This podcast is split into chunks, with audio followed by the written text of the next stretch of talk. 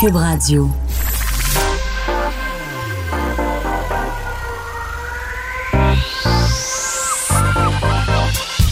Même l'été, le midi, faut rester informé. Vincent Dessureau. Un été pas comme les autres.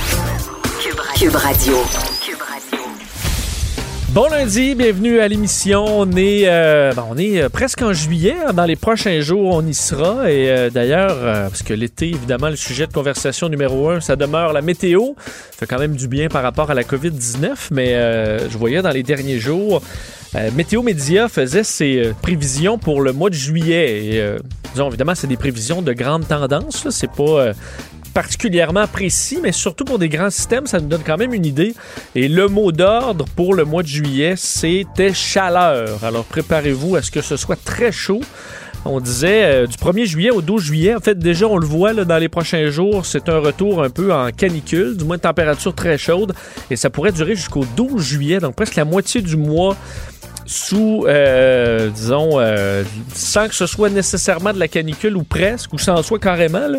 Et ensuite, du 13 au 24, un peu plus en dents de scie. Donc, on dit qu'on alternera entre masse d'air chaud et d'air froid. Euh, quand on dit froid, ben c'est froid pour le mois de juillet, là. donc ça veut pas, c'est rien de rien de trop grave. Et à la fin du mois, le 25 au 31 juillet, on parle d'une fin en Lyon. Donc, euh, retour de la chaleur avec des températures, là, on dit euh, autour de 30, de 30 degrés et plus. Alors, on devrait avoir un mois de juillet particulièrement chaud. On pourrait, si la tendance se maintient, les analyses, de euh, donc euh, peut-être même un des mois records, là, un des cinq mois de juillet les plus chauds de l'histoire selon les euh, données qui sont présentement calculées par les météorologues. Alors quand même intéressant. On verra si ça se confirme dans les prochains jours. C'était promis par Christian Dubé, le nouveau ministre de la Santé, qu'on ramène, et ça n'a pas été long, quelques jours à peine, euh, 100 chiffres quotidiens de la COVID-19. Alors on les attendait autour de 11h, 11h30. Et euh, j'avais hâte de voir les chiffres parce que lorsqu'on nous a laissés vers la, moitié de la semaine dernière, c'est mercredi ou jeudi, on avait euh, 160 cas.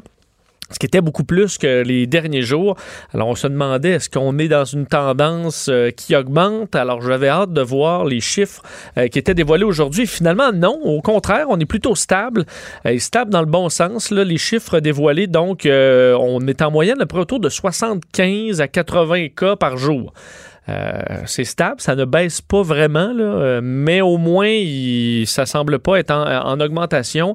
Euh, les décès, on parle toujours d'à peu entre 7 et 15 décès par jour. On verra combien on va nous en rajouter dans les prochains jours, mais ça ressemble à ça. Alors, somme toute, c'est rassurant. Dans les hospitalisations, on est autour de 450 personnes hospitalisées. C'est en diminution toujours plus tranquille, mais c'est en diminution quand même aux soins intensifs également. Alors, c'est des bonnes nouvelles, alors que, le, l'INSPQ euh, faisait euh, aujourd'hui sa troisième, quatrième parution euh, de modélisation de ce que la pandémie devrait nous amener euh, dans les prochaines semaines. Et ce qu'on se rend compte, enfin, eux font toujours deux scénarios. Un scénario où on continue de respecter, comme on les respecte présentement, les règles de la santé publique et un autre où on réduit, là, où on se lâche, là, puis on le sent qu'on est pas mal là-dedans. Euh, alors, deux modèles. Un modèle également qui inclut maintenant le transfert entre régions, donc des gens qui vont voyager d'une région à l'autre. Euh, à l'exception des États-Unis et de l'extérieur, les frontières sont fermées, on ne s'attend pas à ce, que, à ce que ça rouvre en juillet. Et euh, ce qu'on se rend compte, c'est qu'à Montréal, si on continue de respecter les règles, 100% des prédictions et des modèles disent qu'on est en stabilisation ou en diminution encore. Alors, il n'y a vraiment pas de problème. Même chose pour les régions. Et si on a un relâchement, ben là, oui, malheureusement, la courbe remonte. Euh, si un relâchement à Montréal, on prévoit même si on parle d'un relâchement, disons, important, euh, plutôt qu'en septembre, être à près de zéro hospitalisation euh, par jour, on serait autour d'une centaine d'hospitalisations par jour. Alors, on reparle d'une crise qui, qui recommence. Et en région, euh, c'est beaucoup moins dramatique, disons, s'il y a un relâchement, mais il peut y avoir des cas, euh, évidemment, qui vont se mettre à bourgeonner un peu partout là, avec le, le transfert entre régions, alors que si on continue d'être vigilant, Euh, ben, dans les régions, il n'y a pas aucun problème. Même s'il y a des Montréalais euh, euh, contaminés qui se rendent, ça va faire de petits feux qui vont être éteints par la santé publique. C'est l'avis du moins de ces, modélisations. Alors, quand même intéressant, un rappel à tous qu'on doit respecter ce qui est, demandé et de, son importance. Puis d'ailleurs, en fin de semaine, parce que ce, matin, j'étais à Salut Bonjour, je regarde toujours les vidéos qui sont qui circulent beaucoup sur le web. Et qu'est-ce qu'on voit partout? Là? Et aux États-Unis, au Canada et au Québec, les crises du bacon dans les magasins de madame, monsieur qui veut pas porter de masque, des tantrums, comme dirait les, euh, on dirait en anglais, euh, que je traduis par crise du bacon, des crisettes d'enfants, euh, de gens des fois dans la cinquantaine et avancés ou même dans 20, 30 ans qui braillent, qui rien qu'ils font pas, lancent les objets partout au caissier. on a vu ce jeune là, un barista américain d'un Starbucks photographié par une dame là, qui, parce qu'il le monsieur a refusé de la servir parce que c'était la politique, d'ailleurs, de la santé publique locale à San Diego. Il dit Madame, vous porter votre masque, pète sa coche, traite tout le monde de mouton. Alors, elle se fait pas servir, prend le, barista, le jeune barista en photo, l'insulte sur les réseaux sociaux, dit la prochaine fois, j'appellerai la police. Mais ben, le jeune, sur les réseaux sociaux, a eu une, une, page GoFundMe pour lui fournir un pourboire, étant donné qu'il avait tenu tête à, ce que, à cette dame-là.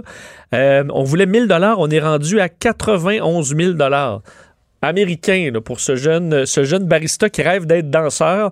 Alors, je pense qu'il a sa vengeance. Puis là, la madame a continué de péter sa coche sur les réseaux sociaux, disant qu'elle veut la moitié du montant parce qu'on utilise son visage. Mais c'est elle qui a ça sur les réseaux sociaux, c'est son problème. Alors, qu'est-ce qui se passe avec nos générations? Parce que ça semble être... Il y a les Z, les X, les Y, les milléniaux, les euh, boomers. Euh, le masque, là, et ça semble être surtout en Amérique du Nord. En Europe, ça va assez bien. Les gens le portent au besoin. Ça dépend des pays. Mais quand même, en Asie, ça se faisait déjà. Alors, les gens euh, pètent pas les plombs. On a vu, entre autres, dans des euh, town hall meetings, donc des réunions du conseil dans des villes aux États-Unis, les gens, là qui ramène là, le, trou d'air que Dieu nous a fourni. Il faut pas le, on, crache sur notre, le trou d'air que Jésus nous a fourni. Là, où c'est qu'on est rendu? Euh, la dame qui portait, je me trompe pas, des lunettes, donc elle ne respectait pas la vision que Dieu lui a fournie. Puis elle avait euh, des pantalons pour cacher euh, ses, organes génitaux que Dieu lui a fournis. Ça, il n'y a pas de problème. Mais le masque, là, c'est trop pour, pour madame. les affaires d'oxygène que ça nous... Alors que tout ça est est complètement farfelu. Vous pouvez faire n'importe quel test facilement sur la, présence d'oxygène dans le sang. Vous allez voir que, euh, ça, ça pose aucun problème. Alors, c'est difficile. Est-ce que c'est ça qui arrive quand on a 75 ans sans crise majeure?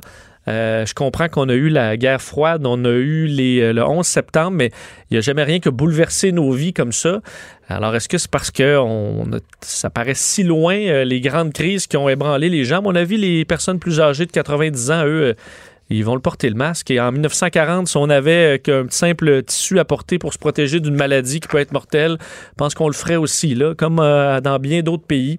Alors, euh, étrange, étrange un peu ce qui se passe, en espérant, parce que au moins les chiffres sont bons, en espérant que ça reste comme ça, parce qu'on voit qu'aux États-Unis, c'est euh, malheureusement une autre histoire. On va aller rejoindre, déjà, je l'ai fait attendre, on va aller rejoindre Sophie Durocher. Salut Sophie! Bonjour Vincent, sois jamais désolé de me faire attendre, au contraire. Quand tu as eu un beau week-end? Oui, très beau week-end, merci. Écoute, euh, je suis allée me promener dans la nature avec mon fils. On est allé à l'écomuséum de Sainte-Anne-de-Bellevue.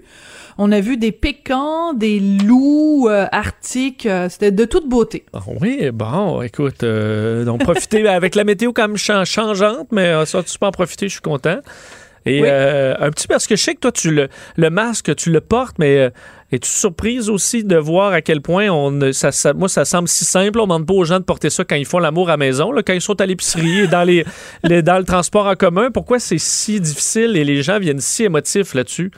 Écoute, je personnellement, je comprends pas. Puis tu sais, je peux comprendre des gens qui veulent pas le porter, euh, mettons euh, à l'extérieur, parce que maintenant, on a quand même compris un certain nombre de choses à propos de cette pandémie-là, à propos de ce virus-là. Tu sais, au début, on, les gens capotaient parce qu'ils pensaient que c'était sur la piste cyclable, que deux vélos qui allaient se croiser, que si les gens portaient pas le masque, on pourrait l'attraper. Mais on le sait maintenant que ça prend un rapport de proximité puis de façon quand même prolongée. Donc, il y a quand même des, des, des des, des mesures à prendre qui sont... Moi, ce que je comprends pas, c'est un masque, ça coûte vraiment pas cher. Puis c'est simple, c'est comme c'est comme utiliser un condom quand tu fais l'amour, quand tu quand tu veux te protéger des ITS, ben il va toujours y avoir des tapons qui vont dire "Ah ben oui, ça me tente pas, mais j'aime pas ça le caoutchouc." Oui. Ouais, mais c'est parce que le caoutchouc va peut-être t'empêcher d'attraper une maladie dont ben enfin maintenant on n'en meurt pas. Ouais, Et de la donner à je- Québec qui, qui, disons, euh, bouleverse Ben, ta vie quand même. Là. Ben, c'est ça, c'est des mesures qui sont simples, puis c'est un, un- un léger désagrément momentané pour empêcher un méchant désagrément euh, qui peut qui peut être mortel. Personnellement, je comprends pas. Puis les gens qui font des crises d'hystérie parce qu'ils veulent pas le porter. Moi, je trouve, au contraire, faut applaudir ce jeune ce jeune serveur chez Starbucks puis qui qui qui est rendu, écoute, 90 000 dollars. Tant mieux pour lui. Il a tenu tête puis il a, il a il a fait respecter un règlement de base puis un règlement qui qui se tient et qui a de l'allure. Je ne comprends pas. Et il faut se rappeler que il y a pas tellement longtemps au Québec. Il y a un regroupement, je pense qu'il y avait jusqu'à 30 euh, personnalités du monde médical. Il y avait Caroline Quash, il y avait Nima Machouf, euh, il y avait Amir Kadir, enfin plein de gens du milieu médical qui imploraient le gouvernement de rendre le masque obligatoire parce que c'est prouvé que le masque Et- nous protège. Alors pourquoi s'en priver? Et surtout, euh, beaucoup de ces gens-là très agressifs sont ceux qui critiquaient le confinement. Mais là, si on a un outil simple qui nous empêcherait voilà. de se reconfiner, qui permet d'avoir une vie presque normale, mais en ayant un bout de tissu dans le visage quelques minutes par jour quand on a des courses à faire, euh, ça me paraît, euh, disons, moi, j'achète, j'achète ça, là, sans trop de Ben problème. oui. Euh, C'est- oui, en tout cas, bon, en tout cas, on pourrait en parler pendant des heures, mais j'avais fait une entrevue à un moment donné à, à mon émission avec une dame qui disait, c'est, il y a des, des scientifiques qui ont fait toutes sortes de calculs et le, le coût-bénéfice du masque, c'est, c'est, c'est vraiment rare dans le milieu médical. C'est rare qu'il y ait quelque chose qui coûte aussi peu cher et qui te permette d'économiser autant de frais médicaux. Tu sais, mettons qu'on calcule un masque qui coûte, mettons, à l'unité, ça revient peut-être en, en bas de 2 dollars, puis ça t'évite d'avoir, mettons, 10 000 ou 30 000 dollars de frais médicaux. Ben, en, en médecine, ils calculent ces gens. Il y a des gens qui calculent ça. Puis le masque, c'est un des produits médicaux qui pro- procure le meilleur coût-bénéfice. Fait que, pourquoi s'en Bon. priver? Effectivement. Et euh, Sophie, il faut revenir quand même sur plusieurs trucs très intéressants. Oui. Euh, entre autres, euh, quelle histoire euh, à, la, à la CBC euh, qui fait controverse sur euh, le fait d'avoir cité euh, le- le- un livre, euh, celui de Pierre Vallière, euh, par une journaliste de la CBC qui s'est retrouvée avec des mesures disciplinaires. Alors, écoute, c'est une histoire absolument surréaliste. C'est, je le raconte là, puis je trouve c'est, j'ai l'impression de vivre dans un roman de science-fiction ou de vivre en plein milieu de d'un livre de George Orwell. Alors, écoute, elle s'appelle Wendy Mesley. Les gens la connaissent bien parce que c'est quand même quelqu'un qui a travaillé longtemps à Montréal. Elle parle un excellent français.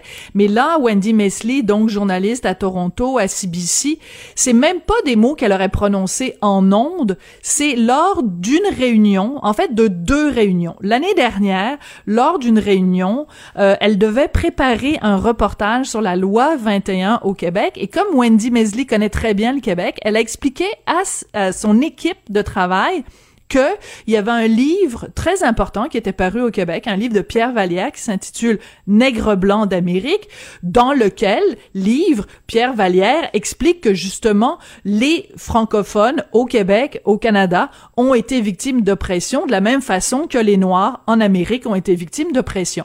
Sauf qu'elle l'a utilisé en anglais. Évidemment, la traduction du livre en anglais, ça donne white niggers. Je m'excuse de dire le mot, mais mais, c'était ça, on a vérifié, c'est vraiment Ben- la traduction, euh, la traduction du titre du livre. Là. Fait qu'elle l'a prononcé en réunion et à l'époque, semble-t-il que ses collègues noirs ont été offusqués, blessés et offensés. C'est tout à fait leur droit, mais ils ont dit à Wendy Mesley, t'as pas d'affaire à utiliser ce mot-là parce que nous, ça nous offense. Ça, c'est la première partie de l'histoire. Deuxième partie de l'histoire, cette année, au mois de juin, elle est en train de préparer, encore une fois, en réunion avec son équipe, euh, un reportage où ils veulent euh, interviewer un journaliste qui, lui, affirme qu'il a déjà été victime de racisme et qu'on l'a déjà traité de nigger. Sauf que elle, au lieu de dire on l'a déjà traité du mot qui commence par un N, elle a utilisé au complet le mot nigger, N-I-G-E-R. Et là, ça, il y, y avait une journaliste noire qui assistait à la réunion, qui était au téléphone et qui a dit c'est inacceptable. On te l'a déjà dit qu'il fallait pas utiliser ce mot-là, puis tu l'utilises une deuxième fois. Cette femme-là a porté plainte contre Wendy Mesley. Il y a eu une enquête à l'interne et Wendy Mesley a non seulement été suspendue, mais son émission a été euh, suspendue et elle a été obligée parce qu'elle a écrit, elle a écrit une lettre Ben, d'excuse le- sur les médias sociaux, mais c'est tellement évident que c'est télégraphié par la direction de la CBC. Ben, c'est ça, Sophie. Moi, ce, que- ce qui m'a vraiment surpris, dans- évidemment, l'histoire m'a surpris beaucoup, là. Euh, mais euh, le fait que le- son, son texte à Wendy Mesley, c'est en gros, elle se, se couche là euh, complètement là dans des dans des excuses, puis là elle comprend, puis ça a été. Elle dit j'ai honte de moi-même. Elle n'a pas dit, écoutez, jamais j'utilise ce, ce mot-là dans mon vocabulaire. Euh, je l'ai utilisé pour citer un collègue qui l'avait dit et citer un titre, le titre d'un livre euh, connu au Québec, c'est tout. C'est pas, euh, il n'y a pas une liste de mots à ne pas prononcer euh, comme Voldemort. Ouais. Ça, ça m'a surpris qu'elle-même, d'une journaliste qui est quand même capable de comprendre le bon sens, se, se- se couche comme ça. Mais moi, je pense qu'ils lui ont pas donné le choix parce que quand tu regardes la lettre d'excuse de Wendy Mesley, ça, tu t'entends quasiment l'avocat de la CBC qui est en train de lui dicter les mots. Mais, mais ce qui est absolument hallucinant dans cette histoire-là, c'est que on s'entend tous que le mot N-I-G-G-E-R ou N-E-G-R-E, ce sont des mots qui sont qui peuvent être très offensants si tu les dis à quelqu'un, si tu traites quelqu'un de ce mot-là, ou si tu traites quelqu'un de sale, ce mot-là, ben c'est évident que t'es quelqu'un qui est raciste. Si tu dis, hey, c'est absolument dégueulasse. L'autre jour, j'ai entendu quelqu'un qui a dit qu'il s'était fait traiter de ce mot-là, ben t'es en train de prendre la défense de quelqu'un. Mais c'est un peu. en C'est- fait, un des exemples que je donne, Sophie, c'est le livre euh, Hostie de Fif euh, de Jasmin Roy. Ben, c'est un Euh, très bon je veux exemple, dire, Vincent. Le, le citer, là, je comprends que je l'ai, dit là, en ondes, j'ai dit hostie de fif, mais c'est le, le nom d'un livre qui en plus porte à réflexion sur tout ça, qui est un livre utile. Ben voilà, mais c'est un Donc, très bon exemple. C'est pas un terme, euh, même si c'était hier la fierté à Toronto euh, que je l'ai dit là, euh, je- je- c'est, ce que je comprends pas. Là. Rendu là, tu cites une œuvre, c'est pas des mots que tu utilises pour viser, euh, qui que ce soit. Si tu te sens euh, vi- vi- visé par ça, il y a peut-être que là, euh, on se sent un peu trop visé partout. Là. Ben, tu sais, je prends un autre exemple pour aller dans le même sens que toi. Varda, que j'adore, Varda Étienne, a écrit un livre vrai. il y a quelques années qui s'intitule Maudite folle. Ben, elle parle de ses problèmes de santé mentale et elle parle du fait qu'elle s'est fait traiter de maudite folle. Mais si moi je dis le livre de Varda, maudite folle, je suis pas en train de traiter Varda de maudite folle, je suis en train de parler d'un livre qu'elle elle a écrit dans lequel elle dénonce le fait que quand quelqu'un a des problèmes de santé mentale, on les traite de maudite folle. Mais c'est un enfant de 12 ans, mon fils il a 12 ans j'explique ça à mon fils, il est capable de comprendre la différence. Comment se fait-il qu'on en est rendu au point où même si tu tu prends la défense d'un, groupe en disant c'est effrayant que c'est que quelqu'un se fasse traiter de cette épithète raciale là que c'est toi qui te trouves pointé du doigt alors que tu n'as fait que répéter pour les dénoncer des propos qui ont été tenus à l'égard de cette minorité-là. Un mot quand- que Euh, sur, sur, euh, Patrice Roy, quand même, à Radio-Canada, qui a, qui a réagi. J'ai vu sa réponse sur les, sur les réseaux sociaux, qui, lui, euh, euh, dit, ça, en gros, si, si on- on- ça ne devrait, devrait jamais être un crime pour une journaliste là, de citer le nom d'un livre, sinon c'est un monde pire que l'on prépare. Ben, ben tout à fait. Puis moi, je trouve ça très bien que Patrice Roy ait fait ça parce qu'on s'entend que Patrice Roy, il a exactement le même employeur que Wendy Mesley. Donc, je trouve c'est assez euh, courageux quand même de, de sa part de, de, de prendre la partie, en fait, du journaliste versus les patrons.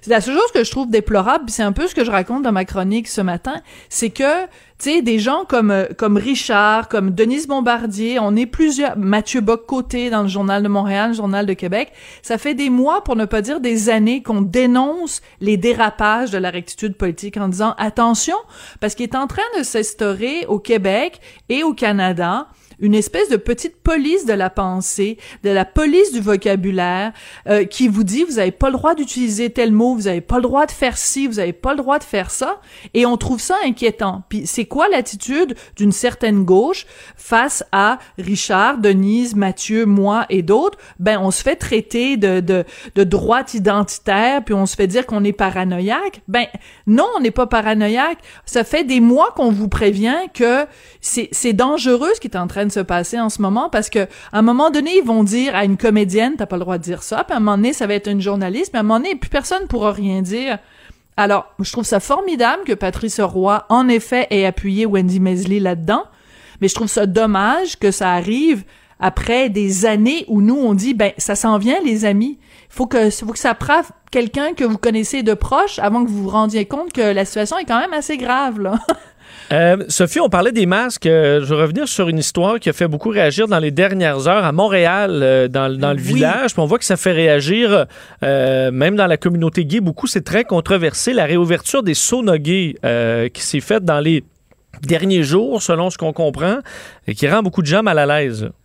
Ben, écoute, c'est parce que c'est un non-sens, puis ça n'a rien à voir que ce soit la communauté gay, que ce soit la communauté bi, que ce soit peu importe, ça n'a rien à voir avec l'orientation sexuelle. C'est vraiment une question purement objective. Comment peut-on expliquer que euh, au coin de la rue, il y a un commerce qui est un, mettons, un restaurant où les serveurs sont obligés de porter le masque, une visière, euh, de désinfecter entre le passage de chaque personne, qu'on est obligé de mettre des gens à des tables à tous les deux mètres pour que les gens ne puissent pas euh, être en contact les uns avec les autres, et que le commerce à côté, genre deux mètres plus loin, c'est un sauna où des gens vont pour euh, introduire des parties de leur anatomie dans la partie de l'anatomie d'un autre être humain. on comprend que le 2 mètres, euh, ben, c'est ça, il n'est pas respecté. Là.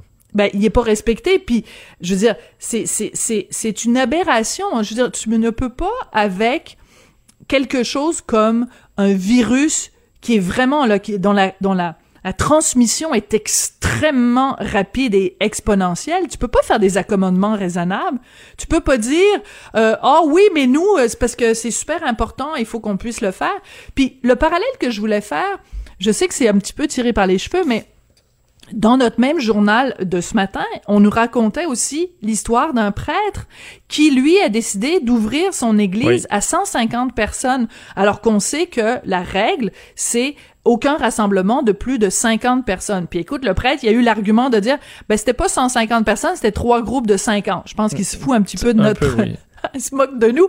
Mais ce que je veux dire, c'est que on peut pas faire des accommodements raisonnables en disant oui, mais c'est la religion, fait que c'est correct. Non, il faut que le règlement soit le même pour tout le monde. Si la santé publique nous dit ça prend deux mètres ou un mètre et demi ou un mètre, ben il faut tout le monde qu'on le respecte. Que tu sois gay, que tu sois pas gay, que tu sois catholique, que tu sois musulman, que tu sois juif, que tu sois athée, c'est la même règle pour tout le monde. On va pas commencer à dire ah ben dans les églises c'est différent, puis dans les saunas gays c'est différent. Ça marche plus là. Sinon, on va se retrouver avec des tas de gens qui vont être euh, contaminés par le virus, puis quand on va leur en demander où tu l'as pogné, ils vont nous dire ben c'est parce que moi je, considère que mon plaisir sexuel ou ma pratique religieuse est plus importante que le virus. Ça marche pas comme ça là. Euh, Sophie, il nous reste à peu près une minute, mais il faut revenir quand même sur ce oh! cas, euh, disons, euh, très particulier de, de PCU. Là. Il y a eu des abus dans la PCU. Celui-là est assez. c'est un cas particulier. OK, je vais essayer de faire ça vite en... en... Écoute, Ronald Weinberg, on se souvient de lui, l'affaire Sinard.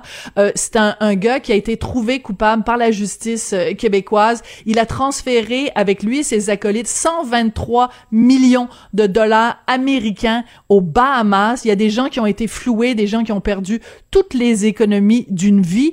Il a été condamné à 9 ans de prison. Il a passé seulement un an et demi en prison. Il est en libération conditionnelle. Et on apprend qu'il a réclamé de la PCU, la fameuse PCU 2000 dollars par mois, qui, je vous le rappelle, est pour les gens qui ont perdu leur emploi à cause de la pandémie.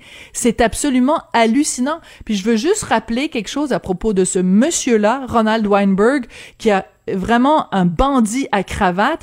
Quand le juge Pierre Labrie avait rendu sa décision dans l'affaire euh, Weinberg, il avait dit à propos de M. Weinberg, il a été poussé par la cupidité, la fraude était planifiée, sophistiquée et difficile à détecter. Et c'est ce gars-là qui, aujourd'hui, réclame de l'argent du gouvernement, 2000 dollars par mois, mais cet homme n'a aucune conscience. Comment il fait pour se regarder dans le miroir le soir, Monsieur Weinberg? C'est scandaleux, vraiment scandaleux. Ben, on va suivre ce dossier-là. Sophie, merci. On se reparle demain. Merci, à demain. Bye. Entre deux lavages de main. On va ouvrir certains robinets. Vincent Dessureau commente l'actualité avec vous. Cube Radio. Un été pas comme les autres. Alors, j'ai commencé l'émission en vous donnant ces chiffres euh, tant attendus euh, du Québec, la situation sur le, dossier du coronavirus. Euh, on sait qu'on nous avait laissé dans le noir pour quelques jours. On avait hâte de voir la tendance qu'allaient prendre les chiffres au Québec, surtout qu'on parle beaucoup des États-Unis. Et on sait, on a l'impression qu'on se relâche un peu au Québec. Alors, on regardait, surveillait de près les courbes. Finalement, je vous le disais, c'est à peu près stable, donc 70 à 80 cas à peu près par jour dans les quatre derniers jours. Est-ce que ça rassure les experts? Ben, on va aller euh, directement parler à l'un d'entre eux que vous connaissez bien, urgentologue et chef de l'urgence à l'Institut de cardiologie de Montréal, Alain Vadeboncoeur, qui est en ligne. Docteur Vadeboncoeur, bonjour. Oui, bonjour. Euh, je suppose que vous attendiez quand même euh, beaucoup ces, ces, chiffres-là, voir de, quelle tendance prenaient les chiffres au Québec? Oui, ben effectivement, le fait de les avoir moins souvent, ça nous rend plus attentifs. Puis effectivement, la tendance semble se maintenir. Il faut quand même souligner qu'il y, a encore des cas, puis il y a encore des décès. Hein. On parle de seulement, entre guillemets, une dizaine de décès par jour, là, mais ben, c'est quand même c'est quand même 10 décès. Et euh, bon, j'ai pas vu euh, d'où venaient ces, ces décès-là. C'était davantage des cas de CHSLD, des personnes plus jeunes, etc. Mais bon, on voit que c'est quand même euh, relativement sous contrôle, tout en étant toujours actif. C'est ça, parce que ça demeure quand même actif. C'est quand même plutôt stable parce que ça fait là un bon euh, deux semaines qu'on est autour de ça. Là, il me semble 60 à 100 cas euh, euh, par jour. Donc, cette menace-là, elle, est toujours là clairement. Vous pensez quoi de la situation au Québec? Dans le sens monsieur et madame tout le monde qui, et on le voit, on le ressent, c'est quand même pas de retour à une vie normale, mais on est quand même pas si loin, surtout dans plusieurs des régions du Québec. Oui, ben faut comprendre quand même que encore là, euh, je comprends, euh, en région puis à Montréal, c'est quand même pas la même chose qui se passe. Là. Euh, il semble y avoir toujours très très peu de cas dans les régions, surtout les, les plus éloignées. fait que la question, c'est est-ce que la, vie est redevenue normale ou non? Ben, c'est sûr que les gens ont, probablement décroché un peu, ils sont rassurés par ça. Peut-être un peu trop, surtout à Montréal. Et, le, le, point, c'est que ben, le virus, on le voit, continue de circuler. Et on a des voisins qui sont euh, semblent avoir euh, beaucoup de problèmes. Et donc, euh, faut pas penser que c'est derrière nous. Il n'y a rien qui peut qui nous permet de penser qu'il ne se passera rien dans les prochaines semaines, les prochains mois. Euh, donc, il faut il faut rester J'ai l'impression que les gens ont peut-être un peu trop décroché avec les relatives bonnes nouvelles là, quant aux, mesures, quant à l'inquiétude qu'ils pouvaient avoir. Pensez-vous quand même que le, masque, euh, pour ceux qui ne le portent pas, il est quand même pas très loin pour beaucoup de Québécois, puis on surveille un peu les chiffres, puis garde au besoin, si on voit qu'il y a une remontée, rapidement, on va le revoir davantage dans les rues? Ben, moi, je pense que ça tient euh, beaucoup à ça. Euh, on le voit, écoute, ça dépend un petit peu où est-ce qu'on est. Je me suis promené un peu euh, à Montréal. Il y a, il y a, c'est, très variable hein, selon les commerces, selon les, les endroits. Ce que je déplore un peu, c'est que dans les, les, les moyens de transport en commun, il semble pas très porté. Il l'est, là, mais pas tant que ça. Et donc, on prend un peu à la légère cet outil-là. Moi, je pense qu'au moins dans les, les endroits confinés, les endroits comme le transport en commun, les autobus, ça devrait être, ça, moi, je pense que ça devrait être obligatoire. On l'a, on l'a mentionné. Puis la majorité des gens pensent ça aussi. Mais bon, ça ne l'est pas. Euh, et donc, c'est laissé un peu au bon vouloir. C'est sûr qu'on est dans une période de relative accalmie, ça a moins de conséquences, mais bon, euh, il reste, euh. il reste encore 10 décès par jour qui sont liés, euh, qui sont liés au virus. Hein. Oui, je me souviens dans les, euh, premiers bilans où il y avait des décès, à deux décès, on frissonnait. donc, il faut quand même se rappeler que chacun de ces décès-là, c'est une, une, vie humaine. je vais vous poser, avant de parler de la situation américaine, je vais en jaser un peu avec vous. un mot sur, parce que j'admire beaucoup votre travail sur, sur les réseaux sociaux où vous faites, je sais que c'est pas facile pour, bon, pour être dans ce milieu-là aussi un peu, les réseaux sociaux, faire face à euh, tout ce qui peut se dire sur les masques, sur euh, le, gouvernement ou autre, euh, vous, vous, avez une bonne colonne pour faire face parfois à des, à des, à des, folies. êtes-vous un peu découragé de, de, je dirais pas des Québécois, parce que ça semble pas être unique au Québec, mais un peu de la, de la, de la race humaine ces temps-ci que vous avez à confronter constamment des gens qui croient dans n'importe quelle sottise? Ben, je pense qu'il y a deux choses. Il faut faire vraiment faire la part des choses. J'ai l'impression que la majorité des gens sont tout à fait raisonnables et qu'il y a, y a des gens, euh, bon, euh, pour différentes raisons, là, ça leur appartient, qui soit sont convaincus d'autre chose que ce que la science nous, dit, soit carrément prennent des attitudes euh, extrêmement agressives qui sont qui ont pas qui ont pas besoin de l'aide. Fait que moi, je commence à faire un petit peu le, si on veut, le ménage là-dedans. Il y a des gens qui clairement sont là pour ben, ils sont pas là pour discuter. En fait, ils sont là pour soit faire valoir le point, d'accord, mais agresser. Et dans ce temps-là, moi, j'ai tendance maintenant à les écarter un petit peu parce que je vois pas l'intérêt de s'assiner avec quelqu'un qui, de toute façon, n'est pas là pour discuter. Mais il y a beaucoup de gens aussi qui sont sont prêts à discuter, prêts à entendre des points, puis sont prêts à, disons, à argumenter. Et puis moi, je, je, recule jamais devant une question ou un, point qui est amené. Puis je pense que c'est important de maintenir un niveau de discussion avec les gens qui, soit qui sont sceptiques ou qui ont des doutes. Puis, tu sais, on peut amener des, évidences à ça. Fait que, tu sais, il y a différents niveaux, mais je pense que la majorité des gens, c'est du monde euh, raisonnable, qui, ont, qui ont du bon sens, puis qui, qui, euh, qui ont finalement leur opinion est à peu près semblable à ce que euh, la, santé publique nous dit, que la science nous dit, c'est-à-dire que bon, il faut maintenir cette distance, il faut porter le masque quand c'est nécessaire, etc. Fait que je suis pas non, je suis loin d'être découragé, mais bon, c'est sûr qu'il y a des gens qui, qui emmènent large. Vous avez pas pensé vous retirer de Twitter à un certain moment, dire ok, là c'est assez? Ah non, je vois pas. Ben, c'est sûr que par moment c'est un petit peu agaçant, mais en même temps, comme je vous dis, euh, je pense que la, la, vaste majorité des interactions que je peux avoir, que d'autres ont, c'est bien correct. Puis, tu moi, de discuter, j'ai jamais eu de problème avec ça. Mais il y a, il faut faire la part des choses. Il y a des gens qui sont extrêmement agressifs sans raison, puis ils attaquent vraiment sans fondement. Puis ça, ben ça, honnêtement, ça m'intéresse moins maintenant. Au début, j'ai trouvé amusant, mais là, j'ai tendance à, à, les mettre de côté un petit peu, puis il y a des moyens très simples pour le faire. Donc, je m'en sers un peu plus et ça, et ça fait du bien. Un mot sur euh, la situation américaine. Je voyais, bon, on surveillait beaucoup la Floride dans les derniers jours. 5000 nouveaux cas, euh, du moins c'est ce que le chiffre que je voyais tantôt. Euh, donc un peu moins que dans les derniers jours, mais déjà quand même beaucoup plus que ce qu'ils ce ont connu il y a à peine, à peine 10 jours et, plus. Qu'est-ce que ça vous dit de la situation présentement aux États-Unis? Évidemment, ça varie beaucoup d'un État à l'autre, mais on parle beaucoup du Texas, de la, de la Floride. Est-ce qu'ils sont, qui sont dans le trouble? Ben, il y a plusieurs États, je pense qu'il y en a à peu près cinq là, qui sont qui sont vraiment au-dessus de la moyenne. Il faut d'abord regarder les États-Unis dans son ensemble et, on voit que les courbes euh, augmentent. Hein. Ils, ont, ils, ont, eu des records de cas quand même dans les derniers jours là par rapport à, mettons, la courbe avait quand même baissé un peu. Fait que visiblement, c'est un des rares pays où la courbe, après avoir commencé à baisser, euh, remonte, puis ça tient à d'autres foyers, des nouveaux foyers qui s'activent, comme la Floride, puis il y en a d'autres. Euh, bon, ben, qu'est-ce qu'on fait avec ça? Évidemment, c'est embêtant, c'est inquiétant. je dirais que ce qui est assez clair aussi, c'est que c'est des, gens plus jeunes qui semblent être infectés. Les moyennes d'âge ont diminué. Ce qui fait qu'en tout cas, pour l'instant, les courbes de mortalité n'ont pas tout à fait suivi le même chemin. Euh, ce qui est en soi, bon, un peu rassurant, mais euh, il peut soit y avoir un délai ou c'est parce qu'effectivement, c'est des personnes plus jeunes qui sont affectées. Puis à ce moment-là, ben, c'est un peu moins.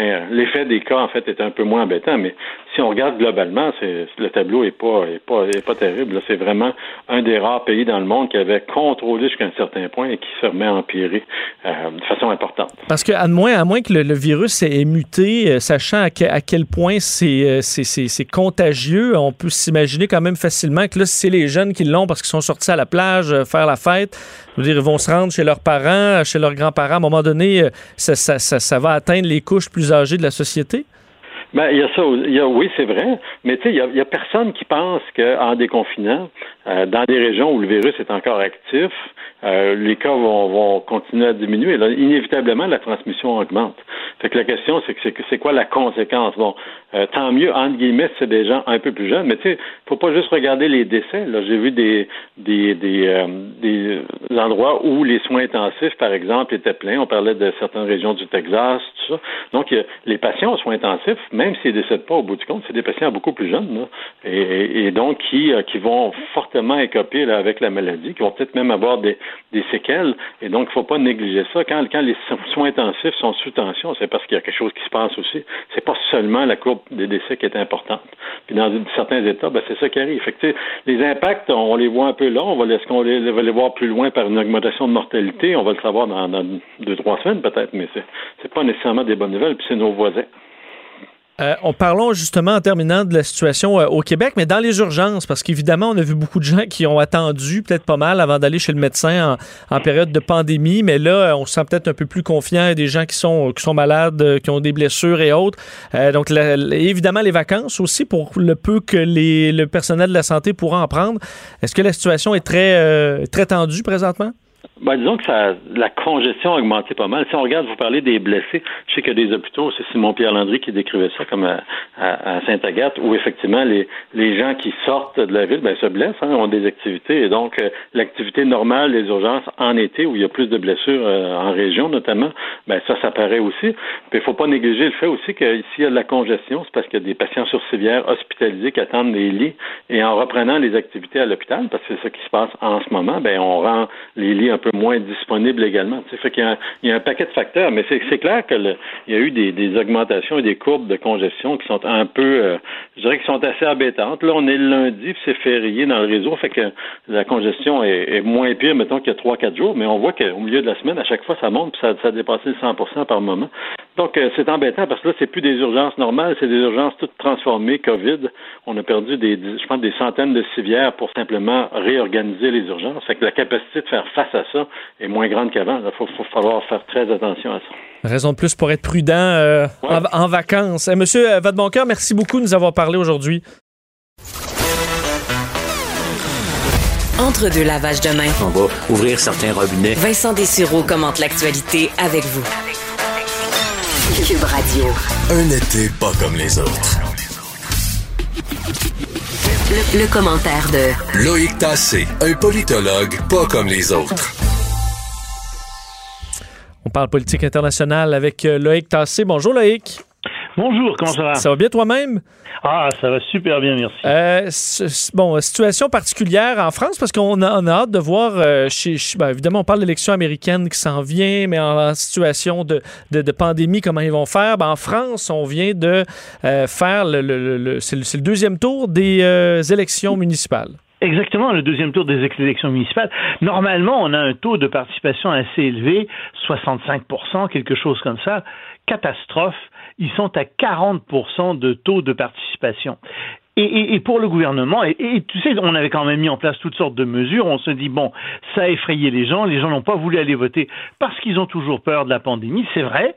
Mais en même temps, les gens sont assez insatisfaits aussi de ce qui se passe, ils sont assez insatisfaits du gouvernement Macron, et son parti, La République en marche, qui présentait des candidats dans plusieurs municipalités, a vraiment subi une dégelée. Et ceux qui sont sortis vainqueurs de cette élection municipale, ben, ce sont les Verts.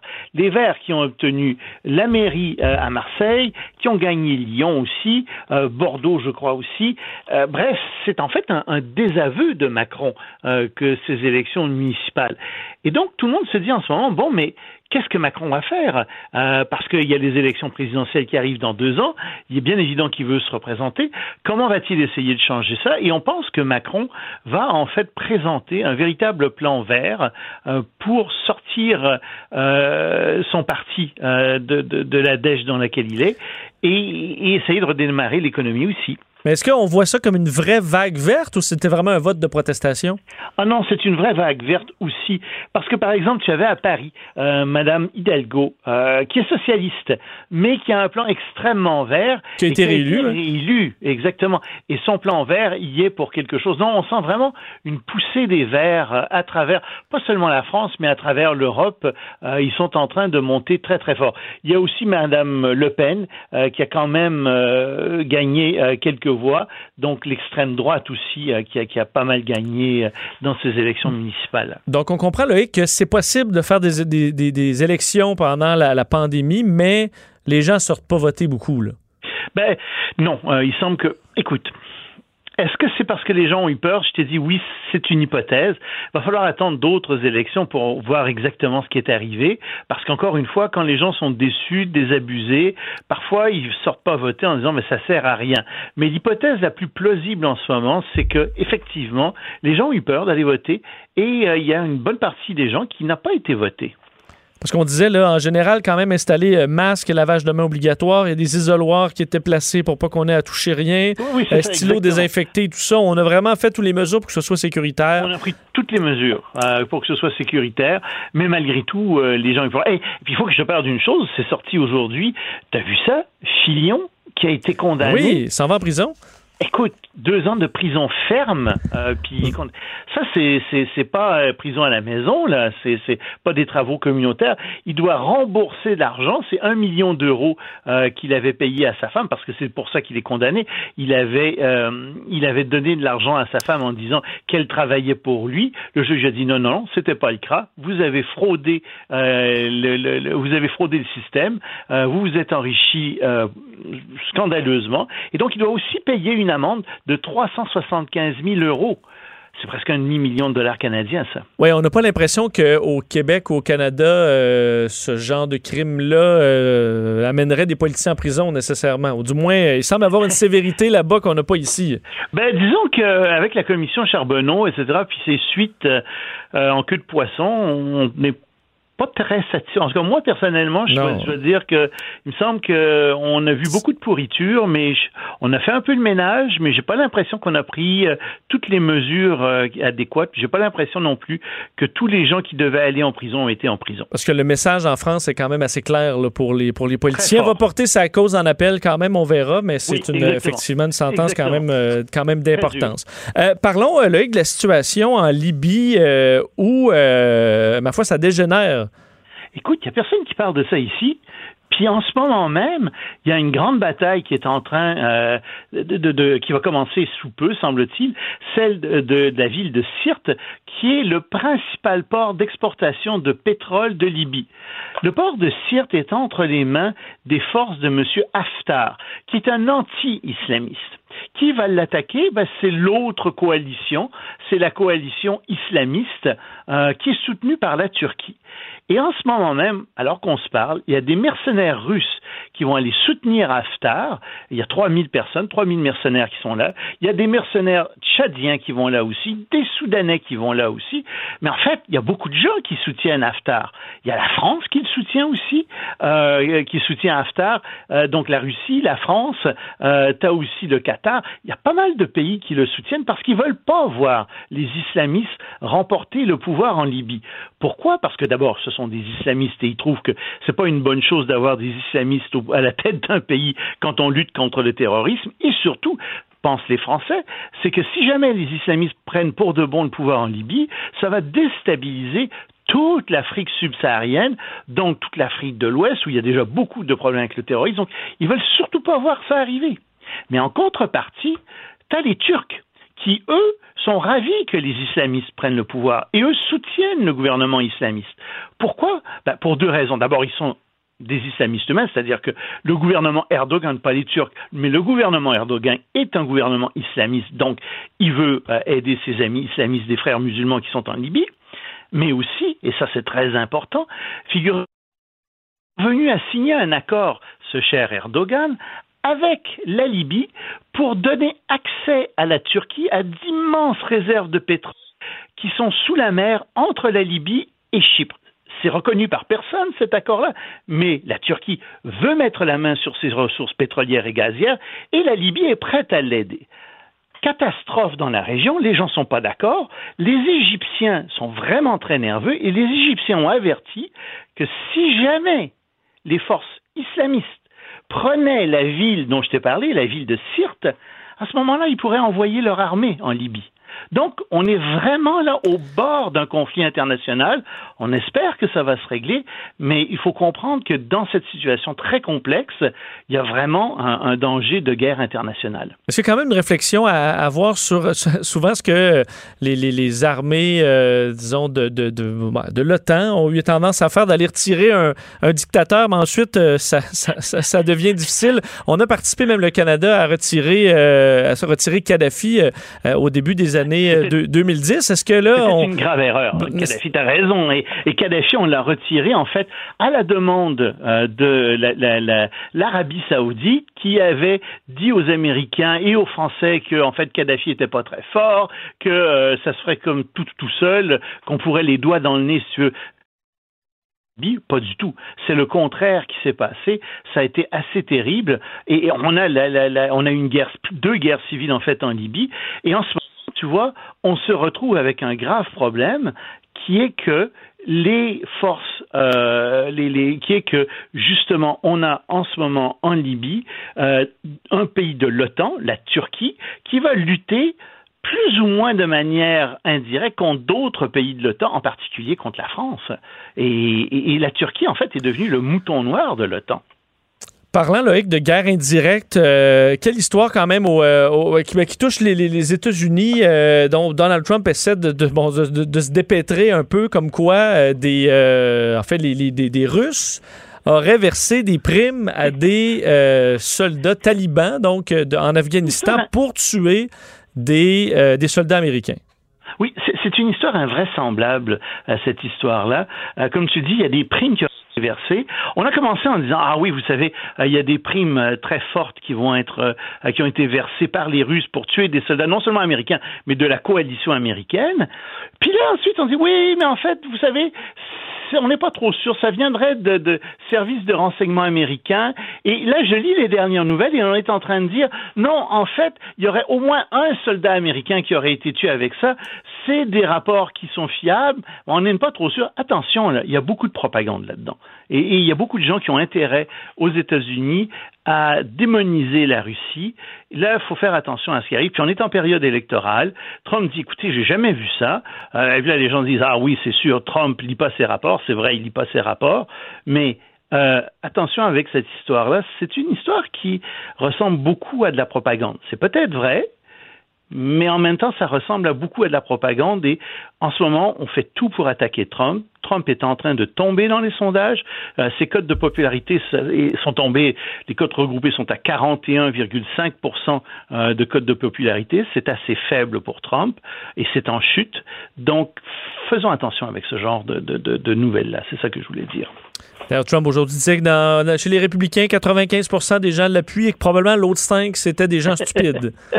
c'est des gens qui ont coché la mauvaise case sans faire exprès. Oui. c'est la théorie du, président. Loïc, merci beaucoup de nous avoir parlé. On se reparle demain, même heure. Cube Radio.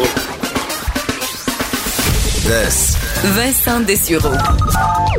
Pour nous rejoindre en studio, 187 Cube Radio. 1877 827 2346. Avez-vous euh, consommé davantage d'eau euh, pendant la pandémie et depuis le début de l'été? Peut-être sans même vous en rendre compte. Euh, d'ailleurs, on parle beaucoup des, parler des incendies de forêt avec la, période de canicule qu'on a connue, très peu d'averses aussi.